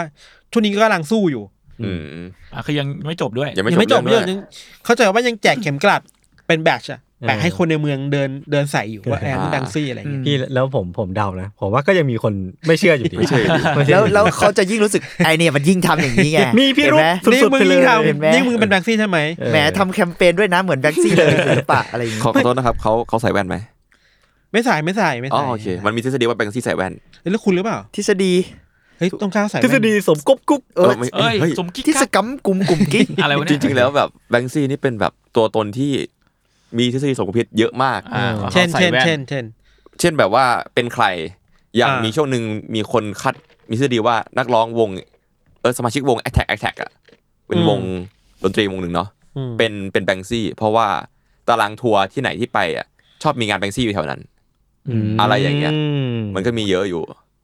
มีอันหนึงที่เราชอบมากคือมีคนเชื่อว่าคุณที่เป็นพิธีกรรายการอาร์ตแท็ก ก็ คุณ คือ นิว เฮ้ย ชนันน่ะ คุณนิว คุณบอกว่าเนี่ยแบงซี่ คนนี้แบบว่าไอดอลผมเลยนะ ผม คุณ รัก นิว เขามาก ผมชอบตอนเขาพับผ้าเป็นรูปมากเลยอะ บิ๊กอาร์ตแอคแท็ก เฮ้ย ล่าง โอ้โห ล่างไม่ทัน ของจริง เขาก็ โคตร ดี ดี นะ เราอยากรู้ว่าทฤษฎี อ๋อ ว่าเขาใส่แว่น มี นี่ ร่าง มาจากไหน มาจาก King Lobbo ครับ King Lobbo คือ อ๋อ ไปฟังได้ในอาร์ตโทเบิร์ต เอ้ย เอ้ย ใช่ครับ ผมอะเคยฟังตอนนี้ หรอ อืม เขาเคยเขาเคยทะเลาะกันนิดหน่อยแล้วบอกว่าสแลปจนแว่นหลุด อืม ตบแบงซี่แบนหลุด เออก็เลยอ้าวแบงซี่ใส่แว่นเหรอ อืม ประมาณนั้นประมาณนั้น เราเรารู้สึกว่าเวลาเราคิดถึงเรื่องแบงซี่อ่ะเราชอบคิดภาพแบงซี่เป็นคนผิวขาวอ่ะ อืม อืม ซึ่งจริงๆแล้วเขาจำเป็นต้องเป็นผู้ชายแล้วผิวขาวปะวะ ไม่ เขา จำเป็น อาจจะเป็นอะไร ใช่ไหม ก็ด้ ใช่ไหม เออแต่เรา แต่ว่า มัน คมีวามคิดเรามัน stereotype ตีกรอ บบ างอย่าง ไปแล้วว่าแบงซี่เป็นผู้ชายผิวขาวอะ ผมนึกภาพเขาเป็นเอมิเนมหน่อยๆอะ เออเออ เอ เอ อ อ เอ เอ อ อ เอ แน อ วแนวนั้นใช่ไหม ทำไมวะ เออทำไมในหัวทุกคนจะเป็นภาพนี้เว้ย แต่ ใช่ เอมิเนมเวอร์ชันแบบสกินนี่กว่า แล้วก็แต่งตัวแบบ เก่งกล้างกว่า เออเออ ป่ะ ใช่ เนียน ใช่ ๆที่ ใช่ แบบ ใช่ เก่งกล้างกว่า ไม่ล่ำอ่ะ เออ ถ้าเกิดดูใน เชี่ยทุกคนมีส ลิป เตอริโอไท บางลิป ป์ศิลปิน จะมี กราฟฟิตี้เหรอวะ อะจะมีบางคลิปที่แบงค์แบงค์ซี่อัพอัพงานตอน เออ กำลังทำด้วย ครับ เสิร์ชใน YouTube ได้แล้วแบบก็เป็นก็เป็นผู้ชายนี่แหละ อืมอืม ซึ่งก็อาจจะผิวขาว แต่ว่าก็ทฤษฎีว่าแบงค์ซี่อาจจะไม่มีคนเดียวหรือ ใช่ ไอ้ตัวเนี้ย ผม อาจจะเป็น สนใจสิ่งนี้ แบงค์ซี่คนที่สาม อืม ก็ได้ อืม ซึ่งแบงซี่ก็ไปอยู่ในกลุ่ม LBP เอ้ยเอา เออ อ่า เนี่ย ทฤษฎีเยอะเหมือนกันนะ โยงสมคบคิดไปเรื่อย หรื งาอนแบ ว่าง แบ ซี่ ง บางงานก็อาจจะไม่ใช่งาน แบ แบง ง ค์ซี่ ซี่ จริงๆก็ได้ คือ ซาโตชิ นากาโมโตะ อะไรนะ อะไรนะ โอ้โห คือในมือก็มีบิตคอยอยู่อยู่ ใช่ เยอะ ไม่อะไรวะเนี่ย ครับ ประมาณนี้ครับ ครับแบงค์ซี่เป็นอะไรก็ได้ครับ แต่มันเคยมีหนังสารคดีที่อันนั้นทำโดยแบงซี่จริง ๆ อ่ะ ที่พี่จัดเคยคุยด้วย อ๋อเหร มั อน ชื่อ Exit to the Gift Shop อ่า ซึ่งเป็นสารคดีที่ เออ พี่วิชัยน่าจะเคยให้ดูอยู่ คนพุ่มกับไปตามถ่ายแบงซี่ แล้ว อ่า แบ ฮะ งซี่บอกเดี๋ยวกูถ่ายมึงเอง อ๋อ แล้วก็เลยตาม เหี้ยเก่ง ถ่าย ว่ะ พุ่มกับ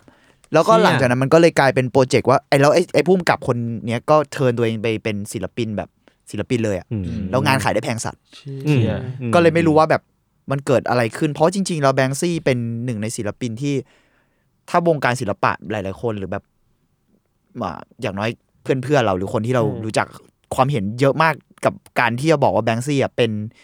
คนที่ทำโฆษณาเก่งมากเว้ย อืม เขาคือนักโฆษณาเว้ย PR PR พีอาไอที่บอกว่าขบฏแล้วทำเอารูปมาไอแบบ อ๋อมา ในในแกลเลอรี่อ่ะที่เลื่อย าแบบ เป็น อืม อ่าเป็นซี่ซี่ เออ ส เอา ไลด์สไลด์ มา เอา ทำลาย พีซ ทิ้ง เขามาทำลายทิ้งอ่ะ เอางานตัวเองมาทำลายแบบเหมือน อืม เขาเรียกว่ากรอบรูปเป็นเครื่องบดกระดาษอะไรเงี้ย อ่า อุ้ยเซต แต่อันนี้ก็เป็นแล้วแต่ความเห็นคนนะ อืม แต่ว่าเซตความเห็นผมและความเห็นของเพื่อน คือในที่สุดแล้วมันเต็มไปด้วยการจัดฉากหลายอย่าง แต่ถ้าถามว่าเขาทำให้เกิดความเอ่อ เอามันเกิดทอล์กไหมอ่ะ เกิดทองไหมอ่ะ มันได้ผลไหมล่ะ แล้วความตื่นรู้ทางสังคมกับการที่แบบงานเขามัน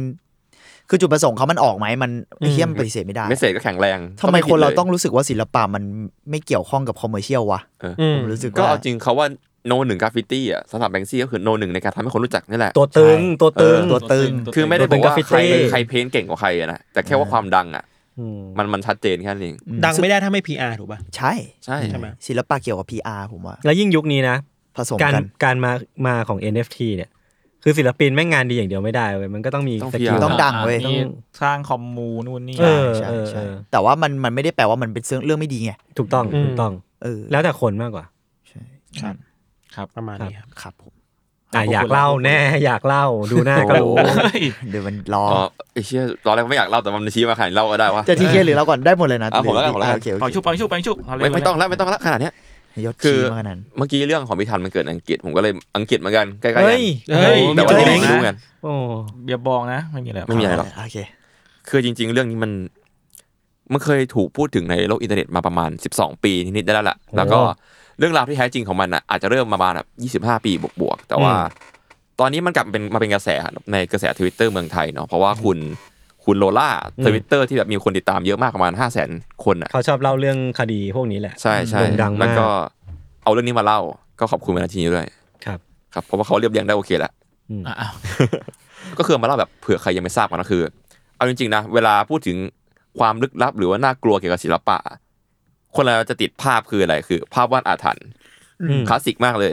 ซึ่งงานเนี้ยก็เป็นงานไฟอาร์ตคลาสสิกตัวหนึ่งที่แบบถ้าเกิดไปเสิร์ชแบบ YouTube อะ ม ท็อป 10 อะไรวะ รูปภาพอาถรรพ์หรือภาพแบบน่ากลัวอะไรก็ อันนี้ก็มักจะติดในหลายๆครั้ง ใช่ใช่ อืมเป็นเป็นลิสต์หนึ่งที่ควรรู้จักละกันครับ ครับ ซึ่งในในภาพยนตร์นะครับ ถ้าเกิดพูดถึงแนวนี้เนาะแนวกับสยองขวัญในงานศิลปะ ก็คงไม่พ้นแบบมีชื่อเวลเวดบัสซอของแดนกิลอยอะครับ อ่า อ่าอ่าอ่าอ่า อืม อ่าอันนั้นแต่อันนั้นคือภาพยนตร์ใช่ไหม อืม แต่อันเนี้ยคือของจริงแล้วกัน ซึ่งภาพงานนี้ก็คือชื่อ The Angish Man ครับ anguish เนี่ย แองกิชปะมันแปลว่าอะไรวะ โกรธแค้นอะไรอย่างเงี้ยหรอ ใช่ป่าวะ อะไรประมาณนั้นเออเขียนครับ ไม่แใจ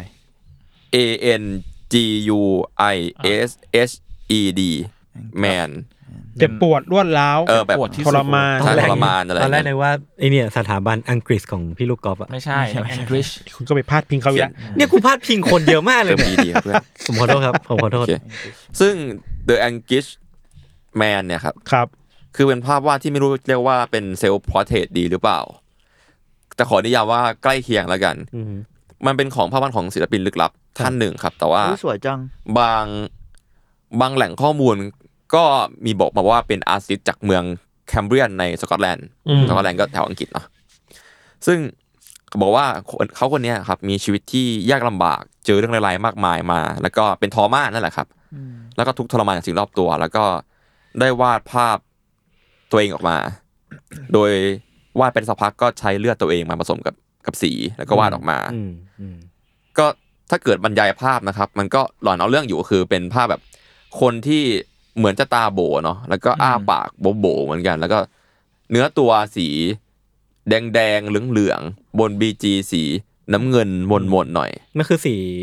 นอกจากเลือดอะสีน้ำมันเป็นเบสนะหรือว่า สีมันเป็นเบส อืม ใช่ ซึ่งก็โอเค มันก็ทุกคนเห็นภาพนี้แล้วคิดว่าเป็นไงกัน ความรู้สึก สวย แต่น่ากลัวด้วย แต่ผมว่าสวย หลอ จั น ง หลอนๆนะ อืมดู อืม มีความเป็นอินเทอร์เน็ตมิสบางอย่าง เออเออเออเออเออเออ ดูมีความ เอ๊ะๆบางอย่างครับเรานะ ดูคลิปปี้พาสต้าหน่อย เออ ดูคลิปวิประธานใช่ใช่ อ่า ใช่ ลักษณะเขาเหมือนไอ้นี่เหมือนกันนะ discream อะ เออ มันก็ฟิลเดอร์สครีมแหละ ใช่ แต่แค่แบบ เออใช่ ค่ะ กำลังจะบอกเหมือนของหมู โค้ดอัพถ่ายถ่ายมาประมาณถึงถึงไหลประมาณนั้นครับ อืม แล้วก็ภาพนี้ครับสุดท้ายครับ ก็ได้ไปอยู่ในมือของคุณยายไม่ก็คุณย่าแล้วกันในเพราะว่าในภาษาอังกฤษใช้คำว่า grand mother เนาะ ครับ ก็เลยยังไม่อยากฟันธงมาก ของคุณ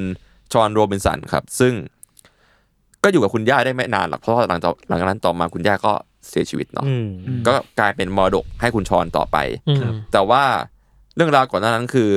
เอ้ยเอ้ยภาพวาดเนี่ยครับ หลังจากที่นำมาให้คุณย่าแล้วอะครับ คนวาดเองอะครับ ก็เสียชีวิตในเวลาต่อมา ด้วยการฆ่าตัวตายประมาณนั้น ครับ แล้วก็จริง ๆ แล้วมันก็มาอยู่ในมือ คุณย่านี่แหละ แต่ว่าคุณย่าก็รู้สึกว่ามันก็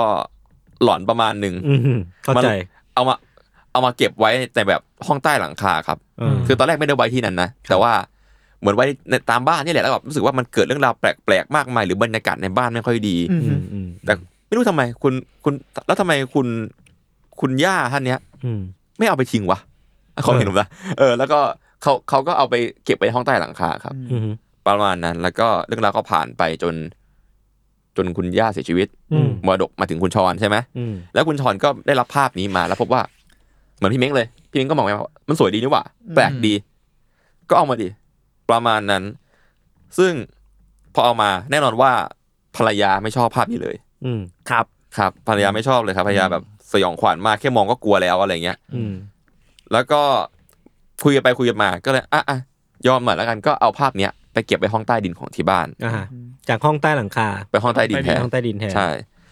แล้วก็เรื่องราวก็ผ่านไปจนเขาเรียกว่าแทบจะลืมเลยครับ ว่ามีภาพนี้อยู่ อืม จนกระทั่งวันหนึ่งครับ มันแบบมีช่วงน้ำท่วมพอดี แล้วพอน้ำท่วมอ่ะมันต้องขนของออกชั้นจากชั้นใต้ดิน อืม อืมอืมอืม ภาพนี้ก็เลยได้มาอยู่บนดินอีกครั้งอยู่ในบ้านเขาอีกครั้ง แล้วเขาก็เลยเอาผ้าไปประดับแขวนในห้องรับแขกห้องนอนประมาณเนี้ยครับห้องนอนแขกประมาณเนี้ย อืมมึง แล้วก็ คงรับแขกแหละ อืม แหละแหละเออ แบบแขกม้าคงไม่อยากอยู่เท่าไหร่อะแล้วก็เป็นจุดเริ่มต้นของความน่ากลัวครับ เพราะว่าหลังจากนั้นนะฮะเขาก็บอกว่าเขาได้ยินเสียงจากห้องนั้นนะครับเช่นแบบเสียงขูดผนัง เสียงของตกกระทบ เสียงคนร้องไห้เสียงวือวือวืออะไรเงี้ย อืมอืม คลาสสิกมาก แล้วก็ไม่ใช่แค่เขาคนเดียวที่เขารู้สึกเนาะภรรยาหรือว่าลูกเขาก็ได้ยิน เช่นกัน แต่ก็พยายามไม่คิดอะไรมากครับ อาจจะเป็นเสียงลมเสียงอะไรก็ได้ อืม เวลาผ่านไปเหมือนเหมือนภาพนี้ได้ได้รับความรู้สึกของคนเหล่านั้น ว่า อืม อ๋อไม่คิดมากเหรอ ได้ ต่อมาความน่ากลัวมาเลยอัพเลเวลขึ้นเรื่อย สบายใจแล้ว ๆเออสบายใจ ชอนได้เห็นร่างกายของ อะไรสักอย่างแล้วกัน เป็นบุคคลปริศนามายืนจะปลายเตียงคลาสสิก แล้วก็ภรรยาสัมผัสว่ามีเหมือนมีคนมาลูบหัวอะไรประมาณเนี้ยฮะจนวันหนึ่งแบบ ภรรยาก็กรีดด้านบ้านเลยเพราะบอกว่ามีคนมายืนข้างเตียงแต่มันแต่แบบไปเห็นแล้วไม่มีใคร แบบวันนี้มันชัดมากอะไรอย่างเงี้ยประมาณนั้นแล้วก็แน่นอนว่าพอน้ำท่วมมันลงแล้วห้องใต้ดินฟื้นละ อืม เขาก็เลย โอเคไม่ไหวละเอากลับลงไว้ที่เดิมแล้วกัน อืม อืม ซึ่งตอนเนี้ยผมยังฟังอยู่ผมก็ ทำไมมึงไม่ขาย ไม่ขาย เออ เอออ ม โอเค แล้วก็พอเอาเก็บไว้ห้องใต้ดินนะครับเขาก็แบบไหนๆก็ไหนๆละ ขอพิสูจน์หน่อยแล้วกัน อืม เขาก็เลยเอาเอากล้องมาตั้งไว้อะครับ แล้วก็คือแล้วห้องใต้ดินเขาก็หลอนเลยนะห้องห้องใต้ดินเขาแบบเป็นสีแดงๆอ่ะ อืม ห้องใต้ดินสีแดงๆแล้วเอารูปนี้ไปตั้งไว้แล้วก็เอากล้องมาตั้ง มืดๆหน่อยมื มื ด ดๆหน่อย อ๋อนี่เห็นรูป เปิด อยู่ ไฟไฟหนึ่งเอออะไรอย่างเงี้ยฮะแล้วก็แบบกะว่าจะดูว่ามีอะไรเกิดขึ้นไหมซึ่งก็พบว่ามีช็อตที่แบบประตูห้องมันปิดได้เองอะครับ อืม แล้วก็แบบมีเสียงคนขูดผนังอยู่ใกล้ๆกับภาพ ขุดผนังเหรอ ครูดแบบ อ๋อครูด ครูดครูด ผนัง ขูดครืดขูดครืดใช่ แล้วคุณชอนก็มันมืออะก็คือทำการบันทึกภาพไปเรื่อย อืม ๆ จนกระทั่งมามาอัพในช่องลงช่อง YouTube ของตัวเอง โห ตั้งชื่อช่องว่าก็ The Angry Man นี่แหละ เฮ้ยเดี๋ยวไปตามดู เอ ดิ อ ก็คือคลิปแรกของของช่องอะครับ ก็คือ เมื่อประมาณ 12 ปีที่แล้วนั่นเอง ม ก็ที่ที่อัพวิดีโอแรกนะ อืม มันเลยทำให้ The Angry Man เนี่ยเป็นที่รู้จักขึ้นมา โดยเขาก็ทำการถ่ายมาบ้างว่าเจออะไรมาบ้างเนาะ ก็จะมีแบบมีบางช็อตที่เป็นแบบคลิปแล้วแบบมีแสงบางอย่างปรากฏขึ้นมา อืม เป็นเหมือนกริดนะครับ แต่บางคนก็มองว่าเหมือนเหมือนแบบแบบวิญเป็นวิญญาณ เป็นออร่าอะไรอย่างเงี้ยฮะ เฮีย อ่า เท่ เออ โดยที่เขาอ้างว่านะ ว่าแบบไม่ได้เปิดไฟไม่ได้ปิดอะไรทั้งนั้น ไม่ได้เซตอะไรเลย อืม อะไรอย่างนั้น แล้วก็ก็ยังทดลองต่อไปเรื่อยๆครับ ก็มีมีเช่นแบบ มีแบบน่ากลัวสุดก็คือ ไม่น่ากลัวหรอกดูแบบ ดูมีอะไรมีมีเนื้อมีหนังสุดอะคือเหมือนเป็นคล้ายๆกับเอ่อก้อนก้อนควันก้อนอะไรสักอย่างแบบ พุ่งออกไปผ่านหน้ากล้องเขาอะครับ อืม สีขาวๆอะไรกลุ่มควันบางอย่าง อาจจะเหมือนมีอะไรสักอย่างวิ่งที่เร็วมากก็ได้ฮะ อืม แล้วก็คือมันไม่ได้มาแค่ภาพไงมันมีเสียงด้วยอะไรอย่างเงี้ย อืม ประมาณนั้นเสียงแบบหลอนๆหน่อยเลยลองไปฟังกันเองได้นะฮะ อืม ในในเสียงยังไงนะทำให้ฟังหน่อยดิ เฮ้ยเอ้ย อืม อะไรวะ แล้วก็คลาสสิกครับก็คือ ภาพตก ภาพตก อืม คลาสสิกมากก็คือตั้งไว้แล้วก็สักพักหนึ่งเลื่อนเอง แล้วก็ประมาณวันที่สามกว่าๆครับ อะไรเงี้ย อืม แล้วก็มีแบบมีเหมือนมีควันลอยๆหลังจากภาพตกอะไรอย่างเงี้ย อืม อืม ซึ่งมันก็กลายเป็นเรื่องสยองขวัญยอดฮิตในช่วงเวลานั้นในช่วงอินเทอร์เน็ตกำลังรุ่งเรืองของ YouTube อ่า อ่าแล้วก็มันก็กลายเป็นข่าวดังแหละครับ แล้วก็แบบ จริงๆ เรื่องราวที่เล่าวันเนี้ยมันมาจากรายการ เวียดออวอตวิลเลียมแชตเนอร์ครับ แต่ว่าเรื่องราวนี้มันก็มีหลายช่อง YouTube หรือว่ารายการผีทั่วไปในอังกฤษ อืม แล้วก็ลามปามไปถึงทั่วโลกอ่ะ พูดถึงอยู่แล้ว เพราะมันดังประมาณหนึ่งในยุคนั้น อืม อย่างแบบรายการเมื่อกี้ก็เอาเอาคนในบ้านมาสัมภาษณ์แล้วว่า เคยเจออะไรมาบ้างอะไรอย่างเงี้ย สัมภาษณ์ลูกว่าเจอความน่ากลัวไหมลองถามเด็กดูว่าเด็กจะตอบยังไงบ้าง ซึ่งทุกคนก็พูดตรงกันเลยครับว่าแบบเออเจอเสียงเจอเงาปริศนาเนาะลูกชายของชอนเองอ่ะเคยโดนแบบ อะไรสักอย่างเหมือนจะผลักให้ตกบันไดอ่ะ อ๋อ เกือบตายประมาณนั้น แล้วก็ผมชอบคำนี้มากเลย มี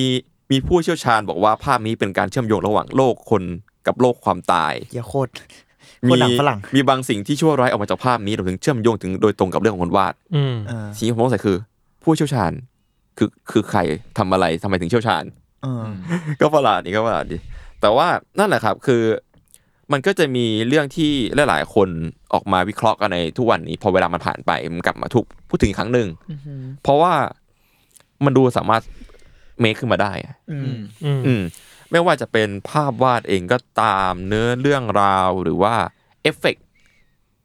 อาจจะเพราะว่าเราเห็นหนังผีแนวนี้มาเยอะมั้ง อืม รู้สึกว่าอ๋อมันก็ทำได้นี่ paranormal activity อ่ะ เอ้ย อะไรอย่างเงี้ย นี่ เออว่ะ ใช่ หรือบางทฤษฎีก็บอกว่า อ๋อ ชอนอ่ะ กะจะสร้างเรื่องราวเพื่อขายรูปหรือเปล่า อืม อืม อืมมม อ่า สใจ อันนี้ก็น่าสนใจซึ่ง พอตอนนั้นมันตอนที่คลิปออกมา 12 ปีที่แล้วคนก็พูดกันอย่างนี้ใช่ไหมว่าอ่าสร้างเรื่องขายรูปหรือเปล่าอะไรเงี้ยแต่ว่าตอนเนี้ยเรื่องราวมันผ่านมา 12 ปีแล้ว ชอนยังไม่ขายรูป อืม เรื่องก็ยังอยู่กับเขาอยู่ เขายังถ่ายอยู่ไหมอ่ะ เอ่อ อัปเดต มีมีบ้างครับผมดูคลิปในช่องชแนลเขาแล้วก็ว่าน่าสุดประมาณเจ็ดเดือนที่แล้ว ไม่ก็สี่เดือนที่แล้ว อืม เป็นหน้าคุณชอนพูดกับผู้ชมสักอย่างแต่แบบเสียงเขาแหบมากพูดผมตรงๆว่าผมผมแปลไม่ออก อืมอืม โอ แบบ เค อะไรประมาณเนี้ยผม อ่า ไปร ยาก อเขา มาก อีกไปรอเขาเนี่ย ไม่ต้องพูด ไม่ต้องพูดเออผมขอโทษครับ ผมนั่นแหละ อ่า ตัดทิ้งโอเค ไม่ป็นไรหรก โอเค นั่นแหละ ซึ่ง เอาขำเลย ก็นั่นแหละ แล้วก็มันก็มีคลิปมาเยอะๆแล้วก็มีรายแต่ว่าสิ่งที่ผมเอ๊ะอย่างหนึ่งคือ ครับ มันมีรายการสยองขวัญมาเยี่ยมชมบ่อยเป็นระยะระยะครับ อืม แบบเช่นแบบอ่ะล่าท้าผีอย่างเงี้ย มาบ้านคุณชอนมาพิสูจน์รูปภาพนี้ รายการวิทยาศาสตร์มาพิสูจน์รูปภาพนี้อะไรเงี้ย ซึ่งผมคิดในใจเขาก็ได้รายได้นี่หว่า อืม เอ อา อ จจะอาจจะเราไม่รู้ว่าเขาได้ตังค์หรือเปล่าเนาะ เออเออเราก็ไม่รู้เหมือนกัน แต่มันก็ได้พื้นที่สื่อได้ความ อ่า ได้เฟรมบางอย่าง ได้ชื่อเสียงบางอย่าง ใช่ ก็นั่นแหละครับ จนถึงทุกวันนี้ก็ภาพนี้ก็ยังไม่ถูกพิสูจน์นั่นเอง อืมอืม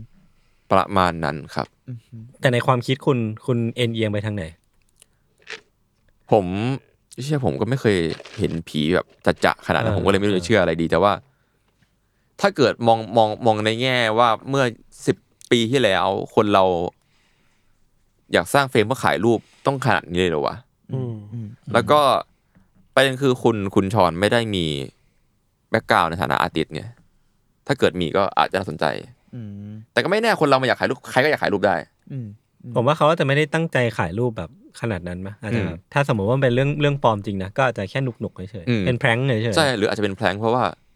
เรื่องราวมันมันเกิดขึ้นมานาน แล้วก็แบบอ่ะเหมือนกับการถ่ายรูปอย่างเงี้ยที่เขาถ่ายอย่างเงี้ย อืม อืม คือถ้าเกิดมันดังถึงจุดเปี้ยงแล้วอ่ะทำไมไม่ขายต่ออะไรไม่ขายหรือว่าอะไรมันก็มันก็ยังเก็บไว้ใช่ไหม อืม จนแบบกระแสมันซาแล้วก็ยัง อืม ก็ยังมี เก็บไว้อยู่ ทำทำอยู่บ้างอะไรอย่าง เขา เงี้ย จะรู้ว่าถ้าเขาขายไปจะหาว่านี่ไงมึง ใช่ใช่ ตั้งใจ อืม ก็ด้วย เออก็จริง ก็ด้วยแหละ ถ้าขายตอนนั้นมันก็คือจบ ถ้า จัง ขาย หวะจังหวะมันเลยมาแล้ว ถ้ารีบขายเกินไปเนี่ย ก็จะโดนดราม่า อ่า แต่พอไม่ขายมาถึงตอนนี้ละกระแสหมดแล้วกูขายไปก็ไม่คุ้มละ อ่า แต่เขาก็ยังทำคอนเทนต์เรื่อย ๆ ได้เนี่ย ก็อาจจะแบบ ใน YouTube เหมือนเป็นการลงทุนในระยะยาว แต่อันนี้อันนี้ โอ้โห พูดในเคส เอ็นเอฟ ที่ พี ว่า จริง เอ้ยเขาทำเอ็นเอฟพีไหม เอ่อ ไม่ครับไม่ไม่ ออขย ถ้าเกิดทำเนี่ยขายดี นะ เนี่ยนะ จริงๆ มันก็น่าสนใจที่ว่าแบบแล้ว อืมมาเป็นคอนเทนต์อ่ะ อื อื ม ม แล้วแล้วตอนนี้เขายังคอนติเนียในการทำคอนเทนต์อยู่อะมันก็ ใช่ มัน มันก็มันก็ได้อะไรบางอย่าง เรากลางๆนะ เรารู้สึกว่าเขาอาจจะเจออะไร ก็อาจจะเจอก็ได้ ก็ได้ อะไรอย่างเงี้ย ช่วงต้นอ่ะ อืม แล้วหลังจากนั้นเขาก็แบบ ก็ก็กูว่าหาผลประโยชน์จากสิ่งที่กูเจอแปลกๆได้นี่วะ อ่ะไหนๆก็ไหนๆ หรือเปล่า นะ อันนี้อันนี้พูดในเคสที่ว่าถ้ามีอะไรแปลกๆจริงอะนะ อืม เพราะว่าแบบถ้าเกิดเสิร์ชคำว่า the engagement เนี่ยคือ อุ๊ย อย่างเมื่อกี้จุนเสิร์ชใน Google อืม บางสื่อถึงขั้นแบบ the most world haunted painting อะไรอย่างเงี้ยเลยอะ อืม มันก็แบบ มีชื่อเสียงประมาณหนึ่ง แล้วโทษนะห้องใต้ดินมึงเนี่ยโอ้โหไอ้เฮียเซตเซตอาจจะไม่เซตก็ได้แต่แบบโอ้โห มันจะจะอะไรขนาด มันั้นน จะ ล่ะ ถูกต้องกันขนาดนั้นนะ บึกแดงแบบ ไม่มันน่ากลัวขนาดนั้นนะ คือพูด แบบ ถ้า มั เนี่ นกล้องสมัยนั้นไง แบบคนทำหนังนะ นี่คือซีนิมาติกเฮี้ยๆเลยอะมึงใส่สีแดงเข้าไปขนาดนั้นอะชอน แต่ว่าก็อาจจะเป็นห้องใต้ดินจริงๆเขาก็ได้ ซึ่งถ้าเกิดใครอยากฟังเรื่องราวแบบครบๆนะมันมันก็มีสื่อหลายสื่อพูดเนาะ ครับ กับรายการเมื่อกี้แล้วก็มีช่องชื่อ absurd and fantastical ครับ ก็ลองเสิร์ชชื่อ the anxious man แล้วก็วักเรื่องเมื่อกี้แล้วกันเขาเขาเขาทำเป็นอ่าเรียกว่าไงดีวะ animation ไอ้เฮีย ใช่เหรอ สรุปอะไรเงี้ยเหรอ ใช่เรื่องราว อ่าๆสรุปเรื่อง อืม อ่าๆอ่าๆ อืมเราเรารู้สึกว่ามีบางอย่างที่ไม่เคลียร์เว้ย อืม อันแรกคือ ถ้าหลอดแล้วทำไมยังเก็บไว้อยู่วะ อ่า ใช่ มันมันมีแบบ ไม่ซื้อเอ้ยไม่ขาย แต่ก็เก็บไว้ ก็ไม่ทิ้ง ก็ไม่ทิ้งแล้ว ไม่ ลูก ทำลาย ลูกลูกกำลังจะตายนะ อืม ลูกโดนผลักตกบันได ลูโผลั นะ ตกไปเลยนะ อืม ไม่แคร์ไม่แคร์ลูกเลยเหรอวะ เอาออกจากห้องใต้ดินไหม เออ อืม อะถ้าเป็นคนไทยเอาพระเอาพระมาแบบเอามาทำพิธีหน่อยไหมอะไรเงี้ย เออ ดูว่าไม่รู้สิสำหรับ มี เรา ครับ คือ มีมีครับมีทำพิธี เนาะ อืม เรารู้สึกว่าถ้ามันถ้ามันเป็นเทรดต่อคนในครอบครัวคิดว่าน่าจะจัดการอะไรบางอย่างไม่ควรเก็บไว้ อืม อะไรเงี้ย อืม กับที่มาเราไม่รู้ว่าอย่างที่เม้งบอกเป็นคอนเทนต์อะ อ่า อืม เราไม่รู้ที่มามันจริง ๆ หรือเปล่าหรือมันแค่คอนเทนต์อะไรเงี้ย แต่ก็น่าสนใจที่ว่าผมว่ามันก็อาจจะมีอย่างที่บอกอาจจะมีอะไรจริง ๆ ก็ได้แล้ว อืม อันนี้มองในแง่แบบการต่อยอดนะ สมมุติว่าเราเจออะไรแบบนั้นที่มันน่ากลัว แล้วเราอยู่กับมันแล้วหาผลประโยชน์จากมันได้อะ อืม มันก็อาจจะดีนะหมายถึงว่าถ้าเรา อืม ถูกบังคับให้ต้องอยู่กับมันอะ ครบผีสร้างบ้าน อะไรอย่างนั้นอะ เออดิ เออ เก่งว่ะ สนใจโพ สุภาษิตที่อะไรมึงเนี่ยแต่เออแต่ดีนะ ก็ดี แต่เราคิดว่าพอพอของนี้มันอยู่ในโลกออนไลน์มันทำลายเส้นแบ่งเราแบบความจริงไม่จริงออกไปเยอะมาก ใช่ เออเราจริงๆนะ เออ คือผมเองก็ไม่ได้สนใจว่ามันจริงไม่จริงอะ อืม ใช่ใช่ในที่สุด เราไม่รู้ แบบ ขี้เกียจรู้ด้วยซ้ำอะ เออ แต่มันมันเสพเป็นคอนเทนต์ เรา อะ รู้สึกว่าพอศิลปะแล้วมันถูกเข้าไปอยู่ในอัปโหลดในโลกอะไรปุ๊บอะแม่งไม่รู้อะไรจริงไม่จริง คอนเทนต์คือคอนเทนต์อะผมว่ามันแบบ อะไรก็ได้อะ อืม ถ้ามันสนุกอะ มี นี่แบบผมไปดูในช่องเขา มีมียันแบบให้แบบเดโมนิกคริสเตียนมาแบบสเปสเปกสเปกเทรดงานเนี้ย คือแบบมา ตรว บอก จสอบ ว่า มาตรว มี จสอบ มาตรวจสอบ ทดสอบ เ ว่ามีปีศาจวิญญาณร้ายอยู่หรือเปล่า อะไรอย่างนั้น เชี่ย หรือว่าแบบมีแบบมีทีมแบบจากเจ้านี้เจ้านี้อะไรอย่างเงี้ยมันจะมีเจ้าหนึ่งชื่อเออสปิริตยูเคอะครับ แต่ว่าจะเขียนแบบเอสจุดไอจุดอะไรเงี้ย อืมอืม ก็เป็นทีมพิสูจน์ผีอย่างดัง แล้วก็แบบมีแบบความเชื่อมีแบบมาไล่เหมือนมาไล่ผีอะไรอย่างเงี้ยด้วยอะไรอ แต่ ย่ งก็ เงี้ย น่าสนใจนะว่าแบบเออมันมัน มันเป็นคอนเทนต์ที่น่าติดตามอ่ะถ้าพูดกัน อ่า ตรง ใช่ ๆผมยืนยันอีกครั้งว่าห้องใต้ดินเขาน่ากลัวสัตว์ ใช่ เรา แต่แต่สวยมาก แต่ผมที่ชอบความที่ว่าเขาอัปเดตการเว้นไกลเหมือนกัน เช่นแบบ อ่ะช่วงแรกอัพมาแบบสิบเอ็ดสิบเอ็ดสิบสองปีติดติดๆกันใช่ไหม อืม แล้วก็อีกอันนึงวักมาอีกสักห้าปีเลยอะไรอย่างเงี้ย ฮะวิดีโอห่างไป สี่ ห้าปี เลย เลย อะไรอย่างเงี้ยเนี่ย มีข้อรีโพวิดีโอมารีโพสต์ด้วยว่ะ เอออเออแต่มันเจ๋งตรงมีวีโอรีโพสต์แหละ อืม แต่ว่าแล้วก็มีอัปเดตอะไรอย่างเงี้ยแต่ว่ามันก็ตามนั้นครับ ครับ ครับ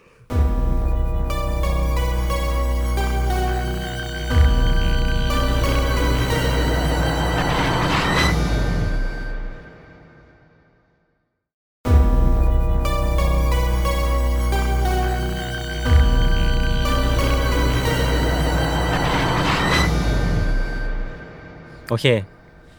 กลับมาที่เรื่องของผม ครับ อี เรื่อก งขอ สัก งคุณ เรื่องหนึ่ง ไม่ใช่เรื่องของผม ใช่ครับ ใจเย็น ถูกต้อง อ๋อ เออเรื่องของยศดิ อ่ะ ไม่ต้องคุยแล้ว ของผมเนี่ย เป็นเรื่องที่ผมเอามาจากความทรงจำในวัยเด็ก อืม เฮ้ย ส่วนตัวอีกแล้วเหรอ จริง ไม่ เลยอะ ไม่คือผมแค่จะพูดถึงอนิเมะที่ผมเคยดูตอนเด็ก อ๋อ ๆมันไม่ได้มีอะไรไปมากกว่านั้น แต่กู Tom แค่ and Jerry กูแค่ปูใหญ่ ใจ เฉ เย็ ย น โอเคโอเคต่อครับ ๆคือมันเป็นอนิเมะที่ออกมาในปี 2013 จริงๆคิดว่าหลายๆคนน่าจะเคยดูแล้ว มันชื่อว่า Bleach ให้เขาเล่าเถอะ นารูโตะวันพี e ยามิชิบายคุณคุณปะคุณ คื คุ อ ณ อะไรอ่ะ เคยได้ยิน เออเคยได้ยิน เอ๊ะ เคยดูปะเคยดูปะ ผมดูถึงซีซั่ เรา นล่า ต้อง สุด เห็น แล้ว รูปเหรอ จริงปะเนี่ย มันมีหกเจ็ดซีซั่นแล้วนะ มันมี 10 ซีซั่น ไม่เคยดู เออ อะ ผมว่าเคยดูแค่ซีซั่นเดียวเว้ย อ๋อผมเคยดู ที่เป็นแบบภาพวาดอ่ะ ไม่เคย แล้ว ใช่ ร้อนหน่อยอะร้อนหน่อย เออ น่ากลัวนะเว้ย น่ากลัว น่า น่าก ก ลั ลั ว ว เรื่องรอบกองไฟอะไรอย่างเงี้ยป่ะ ใช่ มันเป็น กลัวจัด มันเป็นอนิเมะแบบสั้นๆ แบบ เออ ญี่ญี่ปุ่นมันจะมีอาชีพที่แบบว่าเป็นนักเล่าเรื่อง ใช่ ที่แบบว่ามันมีเอาเอาไม้มาตะเอา เออ ตู้มาเปิด แล้วก็เอาหุ่นหุ่นหุ่นกระดาษมา ใช่ มาเล่าเรื่อง เหมือนรถ อ่า รถเร่อะไร เอ อย่า อง เรา เงี้ย เล่นแบ ปะ บนั้นน่ะ คือยา เออ มิชิบายอ่ะยามิมันหมอนี่ผมไม่แน่ใจว่าถูกไหมนะยามิน่าจะแปลว่าดักเน s หรือว่าแบบความมืด ค อะ วาม ไร มืด เงี้ยชิบายมันคือเพลงก็คือเหมือนการละเล่นการแสดงอะไรพวกเนี้ยเนาะ อ่า แต่จริงๆแล้วอ่ะยามิชิบายอ่ะมันเหมือนเป็นคำการเล่นคำกับ คามิชิไบ อือฮึ ซึ่งคามิชิไบเนี่ยมันคือการละเล่นแบบที่พี่ทันพูดเมื่อกี้ อืม มันคือการมันคือสตรีทอาร์ตแบบหนึ่งของ อ่า ญี่ปุ่น อืม ที่ อ่า จะมีคุณลุงคุณป้า หรือว่าใครก็ไม่รู้เนี่ยเขียนรถเขียนไปแล้วก็ไปเล่าเรื่องแบบตั้ง คอน วง หุ่นปะ อ่ามั มันคือ อ่ ฟิลนั้นาวปะะ คอนหุ่นเออเออ ใช่ไหว มันจะไม่เชิงหุ่นเว้ยพี่ คือมันจะเป็นอ่านึกภาพนะ มันจะเป็นเหมือนเป็นกระดาษเอ้ยไม่ใช่กระดาษเป็นไม้ ครับ เป็นโลโลโรงไม้แบ ล บ งละครขนาดเล็ก โรงละครที่มันเป็นเป็นแผ่นแผ่นอะไรเงี้ย อ่าฮะ แล้วก็เปิดฝาออกมาได้ เดี๋ยวที่เปิดมาปุ๊บเนี่ยก็จะมีแผ่นกระดาษอยู่ข้างใน อ่า อ่าฮะ แผ่นกระดาษเนี้ยก็จะเป็นภาพวาด สมมติเป็นเรื่องเกี่ยวกับแมวก็เป็นภาพภาพวาดแมว อืม แล้วก็คนที่เป็นนักเล่าเรื่องเนี่ย คนที่เป็นคุณลุงคุณป้าเขียนเขียนเนี่ยเขาก็จะเล่าเรื่องไป แล้วคามิแมวกระดาษชิบายก็แปลว่าเพลงมันคือเหมือนเป็น อ่า โรงละครกระดาษอะไรเงี้ย เออ อ่า ซึ่ง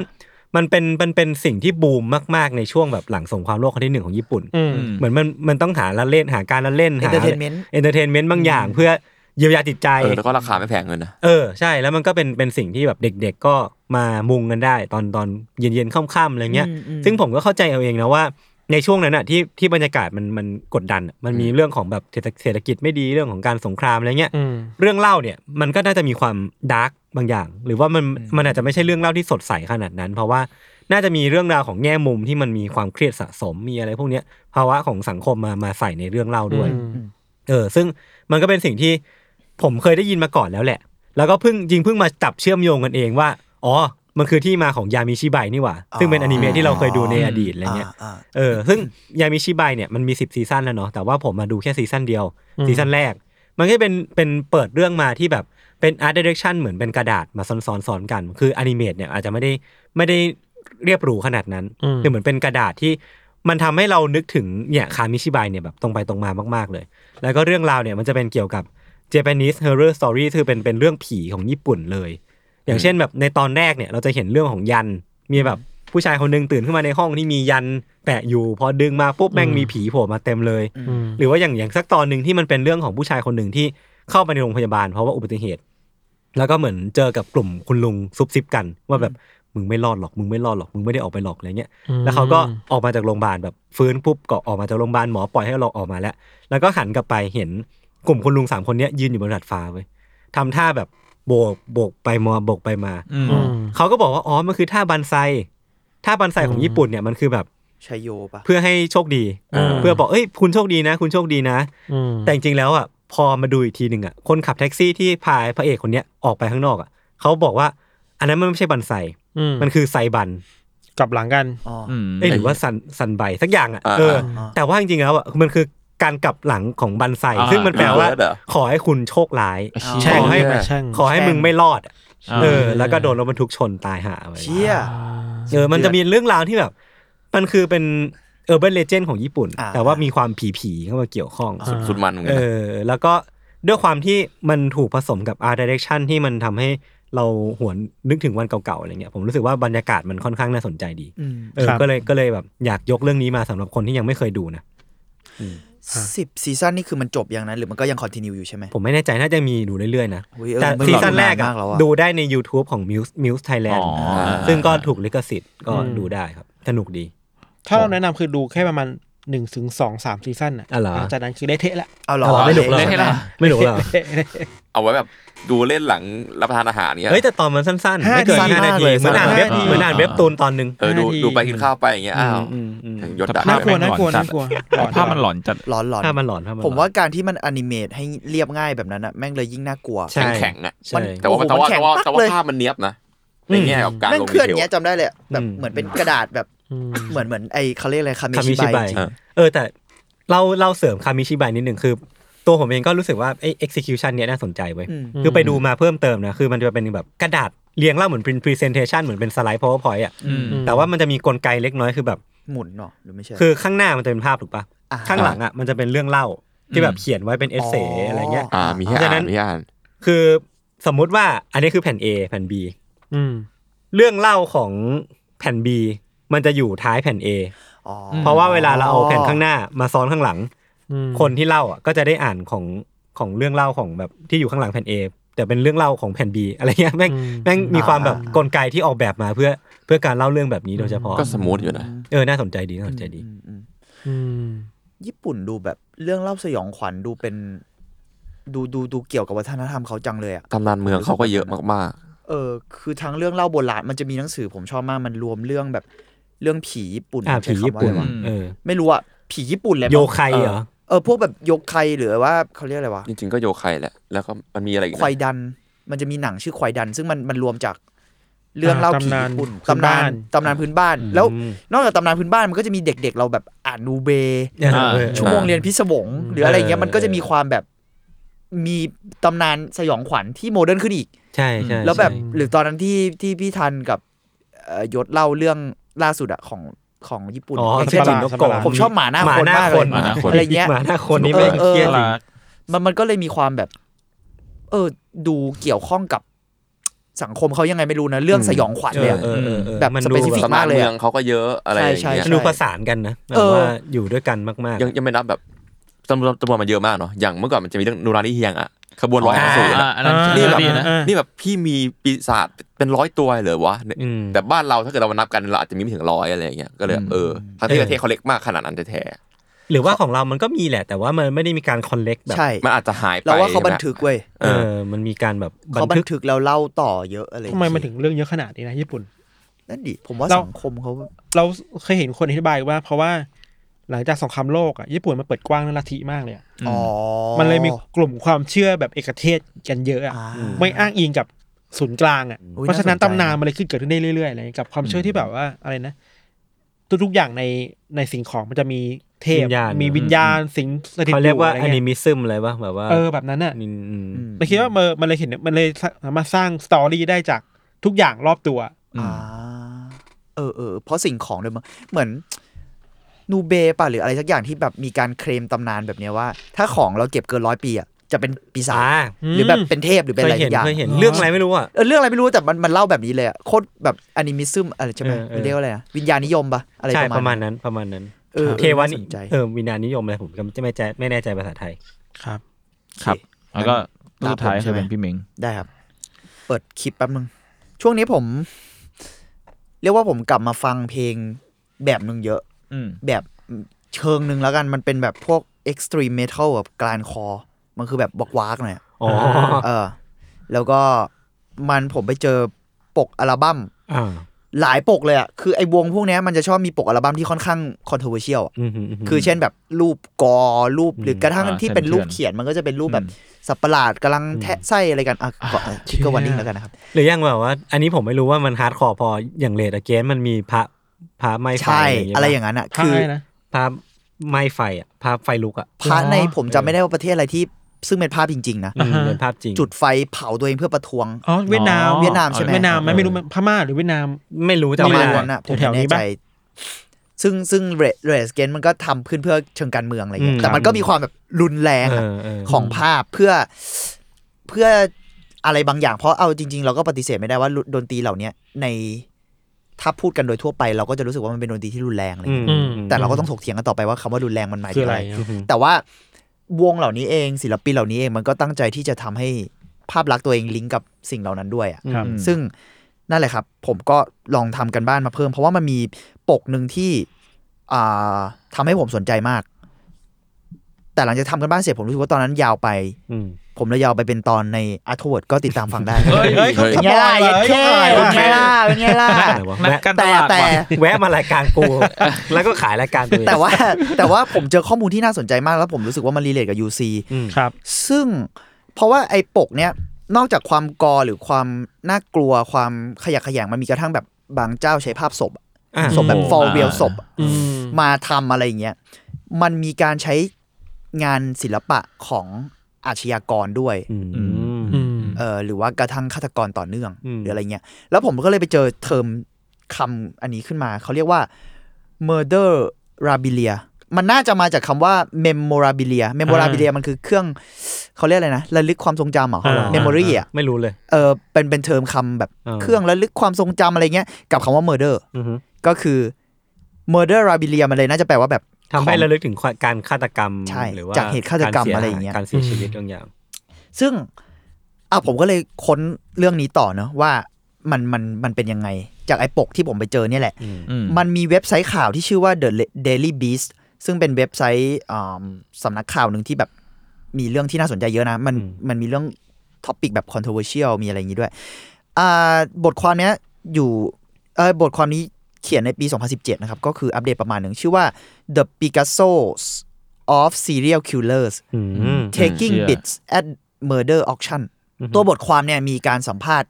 อ่าคนที่ชื่อว่าวินเลียมฮาร์เดอร์ ครับ เขาเป็นเจ้าของเว็บไซต์ที่ชื่อว่า murder auction อืม auction ที่แปลว่าประมูล อ่า ซึ่งเป็นเว็บไซต์ประมูลของที่เกี่ยวกับฆาตกรต่อเนื่อง อืม หรือฆาตกรที่อาจจะไม่ต่อเนื่องก็ได้ และในเว็บนี้เองก็จะมีงานศิลปะมากมาย อืม ที่อยู่ในเว็บด้วย หนึ่งในนั้นเนี่ยที่ดังๆหน่อยก็คือมีภาพวาดของจอห์นเวนเกซี่ อ่า ซึ่งพี่ แล้วก็ต่อเนื่ พี่ อง พี่ทันกับยศน่าจะเคยพูดถึงไปแล้ว อืม ซึ่ง คลาม จอห์นเวนเกซี่ Killer ถ้าแบบเล่าคร่าวๆ ก็คือเป็นฆาตกรต่อเนื่องคนหนึ่งที่น่ากลัวที่สุดในอเมริกาฆ่าคนไปอย่างต่ำ33 คนในช่วงปี 70 อะไรเงี้ยนะ อืม ทศวรรษ 1970ฆ่าและข่มขืนด้วย หมายถึงว่าเขาเขาข่มขืนเด็กผู้ชายอะไรเงี้ยแล้วที่จริงแล้วเนี่ยฆาตกรต่อเนื่องหลายคนมากๆอะที่สร้างงานศิลปะ อืม อืม อื อื ม มอืม น่าแบบมันมันมันมีอะไรที่ลิงก์กันจนน่าตกใจเลยแหละ อืม ถ้าเกิดไปดูเชิงสถิติ และเป็นฆาตกรต่อเนื่องที่น่ากลัวมาก หลายหลายๆคนไนสตอกเกอร์วาดรูป อืมเอ็ด มี กีน เอ็ดกีน เอ็ ใช่ ด ไหม กีนก็ทำพวกเฟอร์นิเจอร์ เออ อะไร จาก พว หนัง เย คนอะไรเงี้ยมันมันคือแฮนด์คราฟบางอย่างอ่าจอห์นเวนเกซี่นี่จริง ๆ โด่งดังในตลาดศิลปะด้วยซ้ำ อืม ด้วยภาพวาด อืมนี่ ขอ เพิ่ ง ง เขา รู้ เออแล้วก็มีใครอีกอะประมาณนี้แล้วกันมีหลายคน ล่าสุดผมเพิ่งไปดูแล้วบังเอิญมากที่ผมเพิ่งไปดูแล้วมันเพิ่งปิดประมูลเมื่อวานเลยเว้ยก่อนจะอัดเทปเนี่ย อืม เป็นภาพวาดของเกซี่ อืม แล้วมันชื่อว่า Summerdale House ครับ ซึ่งอ่าเจ้าของที่เป็นเจ้าของวาดอ่าภาพวาดเนี้ยที่เป็นคนบิดประมูลนะเนอะเคลมว่านี่เป็นภาพเดียวที่เกซี่เคยวาดถึงครามซีน อืม อืม ที่ตัวเองก่อขึ้น ใช่ เชี่ย ซึ่งแบบ อื้อหือมึงเอ้ย อืม มันมันคือบ้านที่เขาใช้ฝังศพ อืม ส่วนใหญ่ อืม ของคนที่เขาฆาตกรรม อืม ซึ่งไอ้บ้านหลังเนี้ย มันชื่อเนี่ยแหละ Summerdale House เขาเรียกกันว่า Summerdale House เนอะ ครับ ภาพวาดอื่นๆของเกซี่มันก็จะมีอย่างเช่นแบบวาดตัวเองเป็นตัวตลกอะ่ะ เพราะ อืม เกซี่เวลาฆ่าคนเขาจะ เขามีฉายาว่าคลาว n คิลเลอร์ ใช่ คือแต่งตัวเป็นตัวตลกเพื่อล่อลวงคนมาแล้วก็ อืมอืม กระทำการอะไรอย่างเงี้เนาะ อืม ซึ่งอ่าโอเค กลับมาไอ้ภาพวาดนี่เนาะ Summerdale House ล่าสุดที่เพิ่งปิดประมูลไปอะ่ะ คือจบที่ราคา1นึ่งแสนเจ็ดหมื่น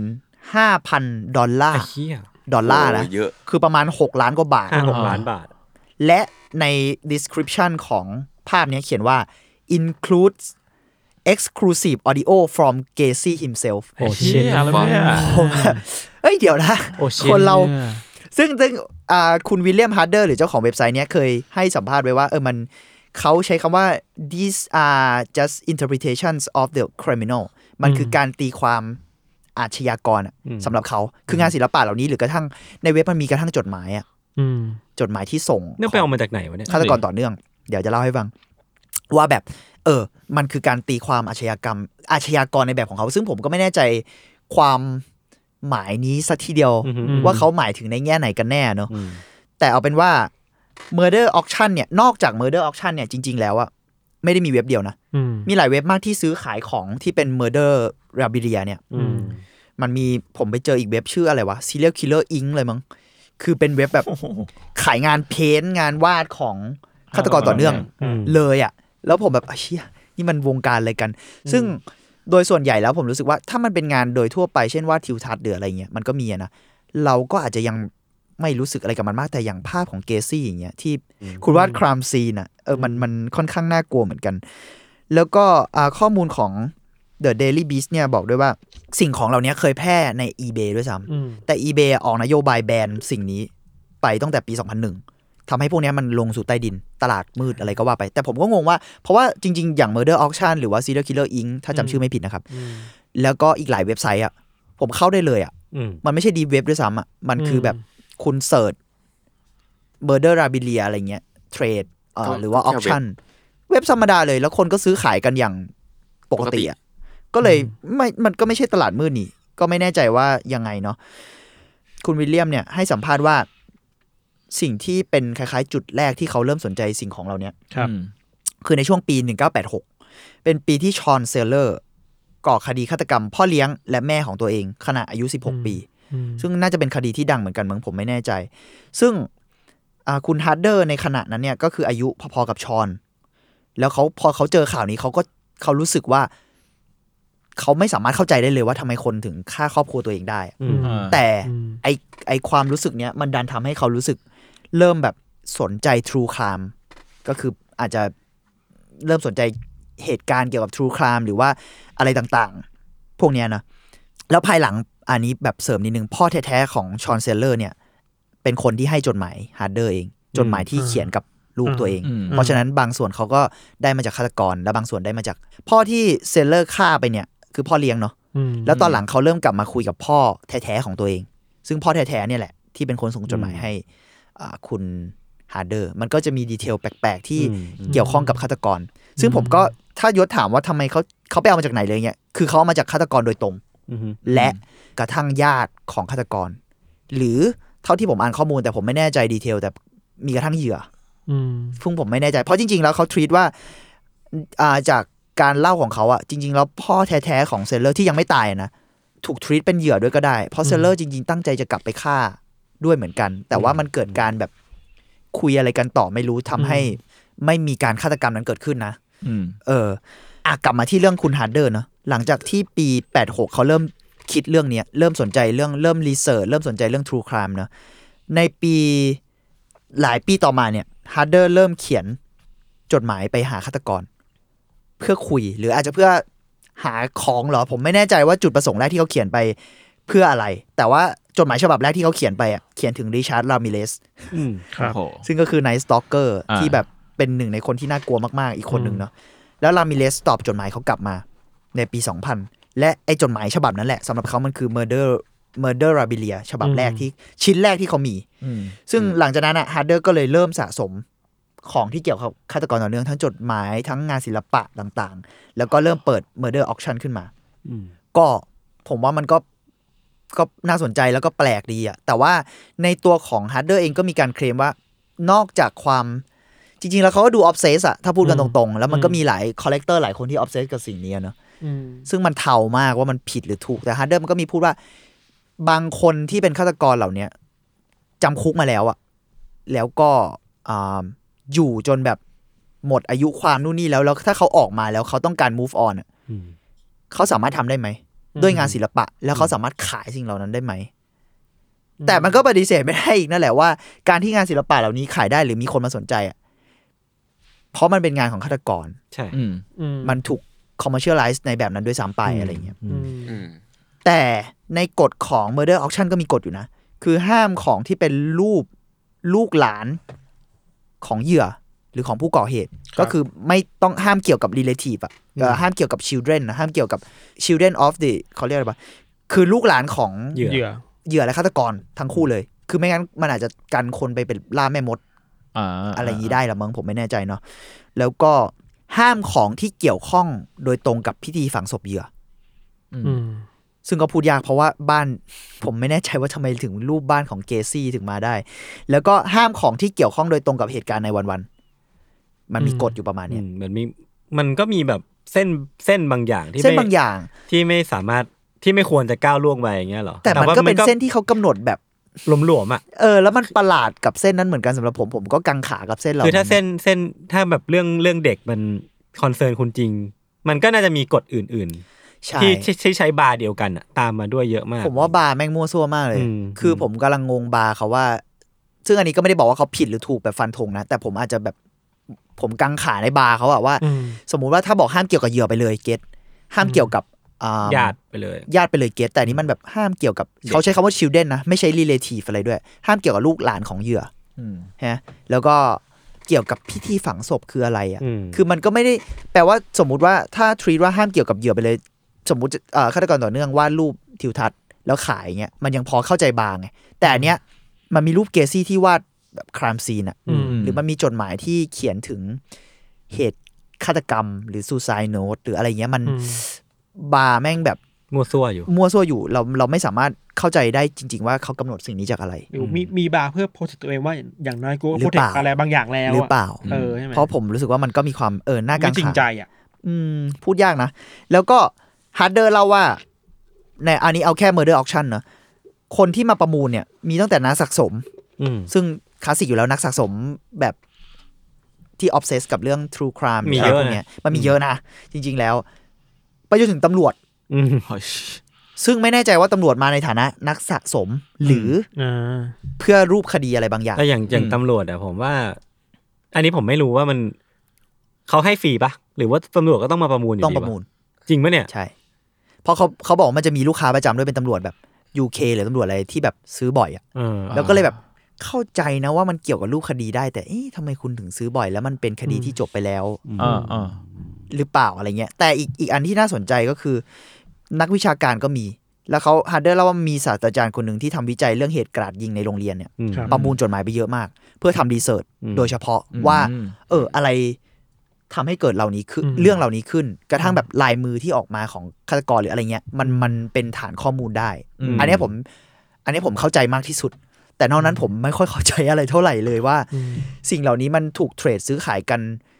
อย่างประหลาดอะคือไม่ได้บอกว่ามันผิดอะนะ เพราะว่ามันก็ จงครึมเหรอ ไม่เชิงว่ะแค่แบบ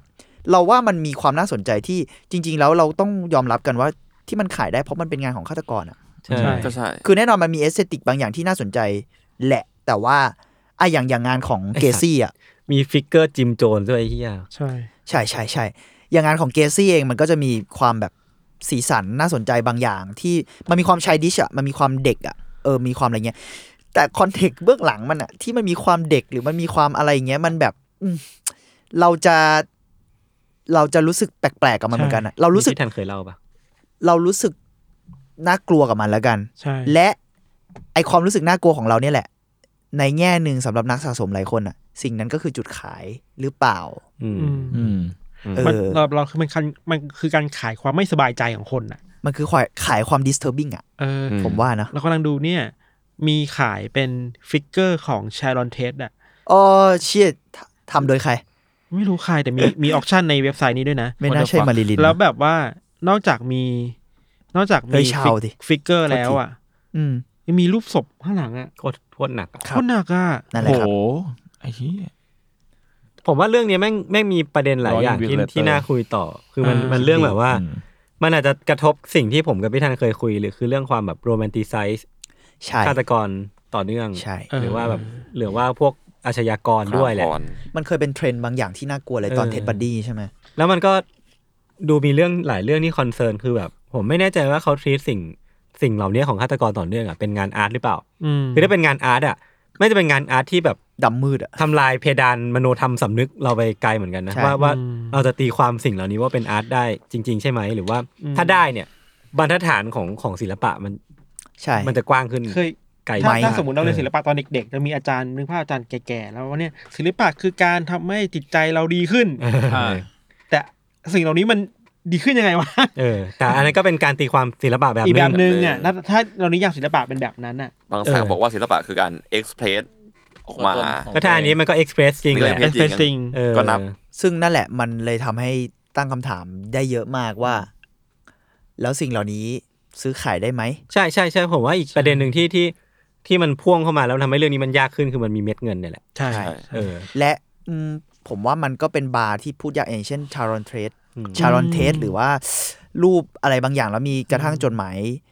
พูดถึงเหยื่อมีมีมันมีกระทั่งผมเคยเห็นแบบสแตมป์นิ้วอะที่ติดคุกอะ อืม ม ของฆาตกรอะไรเงี้ย มอืม มันทรีเป็นงานอาร์ตได้ไหมนะ ซึ่งจริงๆก็อาจจะตอบว่าได้ ก็อาจจะตอบมาได้ แต่แล้วบรรทัดฐานของสิ่งเหล่านี้มันอยู่แค่ไหนอะมันกระทบกระเทือน เออ จิตใจใครบ้างไหม แล้วผลมันคือมันไปสร้าง c u เจอร์อะไรต่อจากนั้นอีกหรือเปล่า ใช่ มัน ใช่ มันมองศิลปะแค่ตัวมันเองไม่ได้หรอกว่า ใช่ มันสร้างกลุ่มคอลเลกทีฟแบบใหม่ขึ้นมาหรือเปล่าหรือคอลเลกเตอร์แบบใหม่ที่ ซึ่ง มา สิ่ง ผส นี้ กับพวก มีมาหลายปีแล้วอะ เออ ซึ่งแบบพอมันกว้างและง่ายขึ้นอ่ะ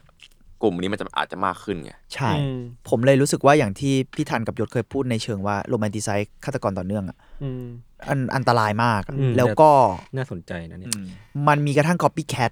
หรือว่ากระ ใช่ กระทั่งผู้สืบทอดของฆาตกรต่อเนื่องอะไรเงี้ย แล้วยิ่งมีแบบนี้อีกอ่ะมันยิ่งทำให้รู้สึกว่าเฮีย ซึ่งฮาร์ดเดอร์เองก็บอกว่า เขาเคลมนะ ซึ่งผมไม่รู้ฐานข้อมูลเชิงแฟกต์นะ อืม ในอเมในอเมริกาหรืออะไรเงี้ยทำไมถึงมีหนังสือเรื่องฆาตกรต่อเนื่องเยอะกว่าหนังสือเกี่ยวกับประธานาธิบดีอะ อื้อหือ คือมัน จริง มันมันบ่งบอกว่ามันมีความออฟเซสอะไรบางอย่างในสังคมนั้นหรือเปล่า เรา เออ นึกถึงญี่ปุ่นนะครับ ญี่ปุ่นก็มีเคยมีดีเบตนี้นะว่า ญี่ปุ่นแม่งเป็นประเทศที่รักการอ่านเนาะ อืม แล้วหนึ่งในหนังสือที่คนอ่านเยอะคือหนังสือจากฆาตกรต่อเนื่องเว้ย อืม คนร้ายสังคม ขอให้หนังสือคนนั้นที่โด่งดังมากๆก็ของญี่ปุ่นนี่ อันไหนนะ มนุษย์กิน ไอ้ที่ คนปะหรือไม่ใช่ ไอ้ที่ เออเมื่อกี้คนนั้นนั่นด้วย ไอ้คนที่ฆ่าฆ่าเด็กตัดหัว เออ คนนั้นก็ดัง เองใช่ไหม ที่ ซา เขาเขี กิ ยนเอ คาง บาระอะ เออ โอ้โห คือแบบพอโตมาอยู่ในคุกก็เขียนหนังสือออกมาขายอะไรเงี้ยคือแบบ ก็ดัง ก็ดังขายได้เงินอีกอะไรเงี้ยแต่ว่าคุณได้เงินจากการฆ่าคนอะ เออนั่นเด็ก เออ ใช่เพราะเราปฏิเสธไม่ได้คือ มันก็อาจจะไม่ใช่ได้เงินจากการฆ่าคนโดยตรง แต่ว่าเราปฏิเสธไม่ได้ว่าสิ่งเหล่านี้มันขายได้เพราะมันถูกคอมเมอร์เชียลด้วยการว่า ถูมใช้ นี่คือหนังสือหรือคือผลงานของฆาตกรอ่ะ อืม ญี่ปุ่นมันจะมีคดีที่กินคนนะพี่ทัน อืม คนนั้นอ่ะ เป็นแบบ อืม คนหนึ่งที่เคยฆ่าคนแล้วก็เป็นมนุษย์กินคนเนอะ ใช่ แล้วเขาก็เขียนหนังสือใช่ไหมผมจำไม่ผิด ใช่ แล้วเขาได้เล่นหนังโป๊ด้วย อ่ะเหรอ ในที่สุดมีหนังโป๊ออกมา แล้ว อิเซสากาวะ อ่าสกาวะ อ่า ไวส์เคยไปสัมภาษณ์อะไรเงี้ยแล้วแบบ อืม โอ้โห ผมแบบซูเปอร์ดาร์กเลยตอนนั้น ซึ่งมันมันมันกลายเป็นว่าเขากลายเป็นเซเลบคนหนึ่งของญี่ปุ่น อืม ด้วยซ้ำไป อืม เออ ได้ อะไร ไง อย่างเงี้ยว ะ แล้วแล้วผมเลยรู้สึกว่า อืมมันพูดยากนะ Controversial ว่า จัด เฟรมหรือว่าชื่อเสียงกับคาแรคเตอร์ทางศิลปะ แม่งมาพร้อมกับ exception บางอย่าง มาพร้อมกับข้อยกเว้นบางอย่าง อืม และมาพร้อมกับรายได้บางอย่าง ๆอืม ไม่ว่าคนคนนั้นจะแบบมีประวัติหรือกระทั่ง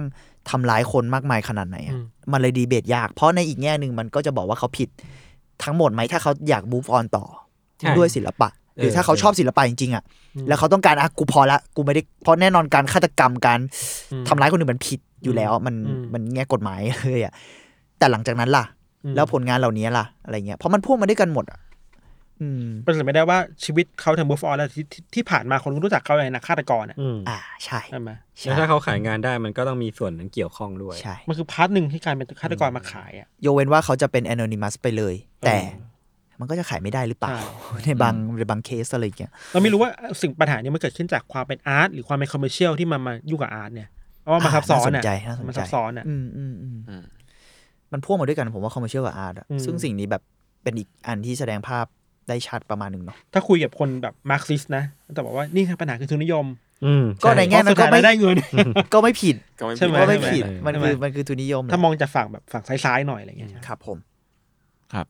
โอเคงั้นก็ประมาณนี้นะจุ ใจ ห้าเรื่องไม่เคยแบบมีเรื่องเล่าเยอะขนาด พวก นี้ เราโอเคครับ เหนื่อยเหมือนกันนะ อ่าเหนือที่ เหนื่อย เฮ้ยแต่ว่าเขาเหนื่อยกับเราเรา อืม เขาไม่แอบเชิญ ครับเหนื่อยเหนื่อยมากก็อืมคราวหลังแบบนานๆทีค่อยมาใหม่ แล้ว ก็จริงนะนี่ก็ เออ นานๆทีแหละ ครับผม เหนื่อยอะ โอเคงั้นวันนี้ก็ประมาณนี้ฝากติดตามรายการของ u n d e r c a s e ด้วยแล้วก็ a r t r o v e r t ของทั้ง 3 หนุ่มนี้ด้วยนะครับ ครับ ก็จริง ครับผม ๆ a r t r o v e r t on ทุกวันอะไรนะ พฤหัส พฤหัส ครับ ของเราออนทุกวันเสาร์ ก็ฝั่งอัตเวิร์ดไม่ต้องฟัง อ่า เดี๋ยวเดี๋ยวเดี๋ยว เดี๋ยวเดี๋ยว ก็ฟังทั้งคู่ค ผ รั ม บ เป็น ผม FC พวกคุณแน่เป็นไงล่ะ เฮ้ย อย่าไปเชื่อ ชมกันเอง อย่า ชม ไป กัน เชื่อ เอง ตัวเนี้ย ชมกันเอง ตอนล่าสุดมอสแมนใช่ไหม ไม่ใช่ ได้ ไม่ใช่ ตอนเบอร์เกอร์เดียวคน อ๋ โอ้นั่นตอนแรกเลย นี่ โอเค ชม งั้น แบบ ก็ เรียบยักษ์ วันนี้ประมาณนี้ครับ หิวข้าวเหลือเกิน ไว้เจอกันใหม่ครับ ติดตามรายการเอ้ยผมพูดพูดแล้วดีกว่างั้นวันนี้พวกผมห้าคนลาไปก่อน สวัสดีครับ สวัสดีครับ สวัสดีครั สวัส บ ดีครับ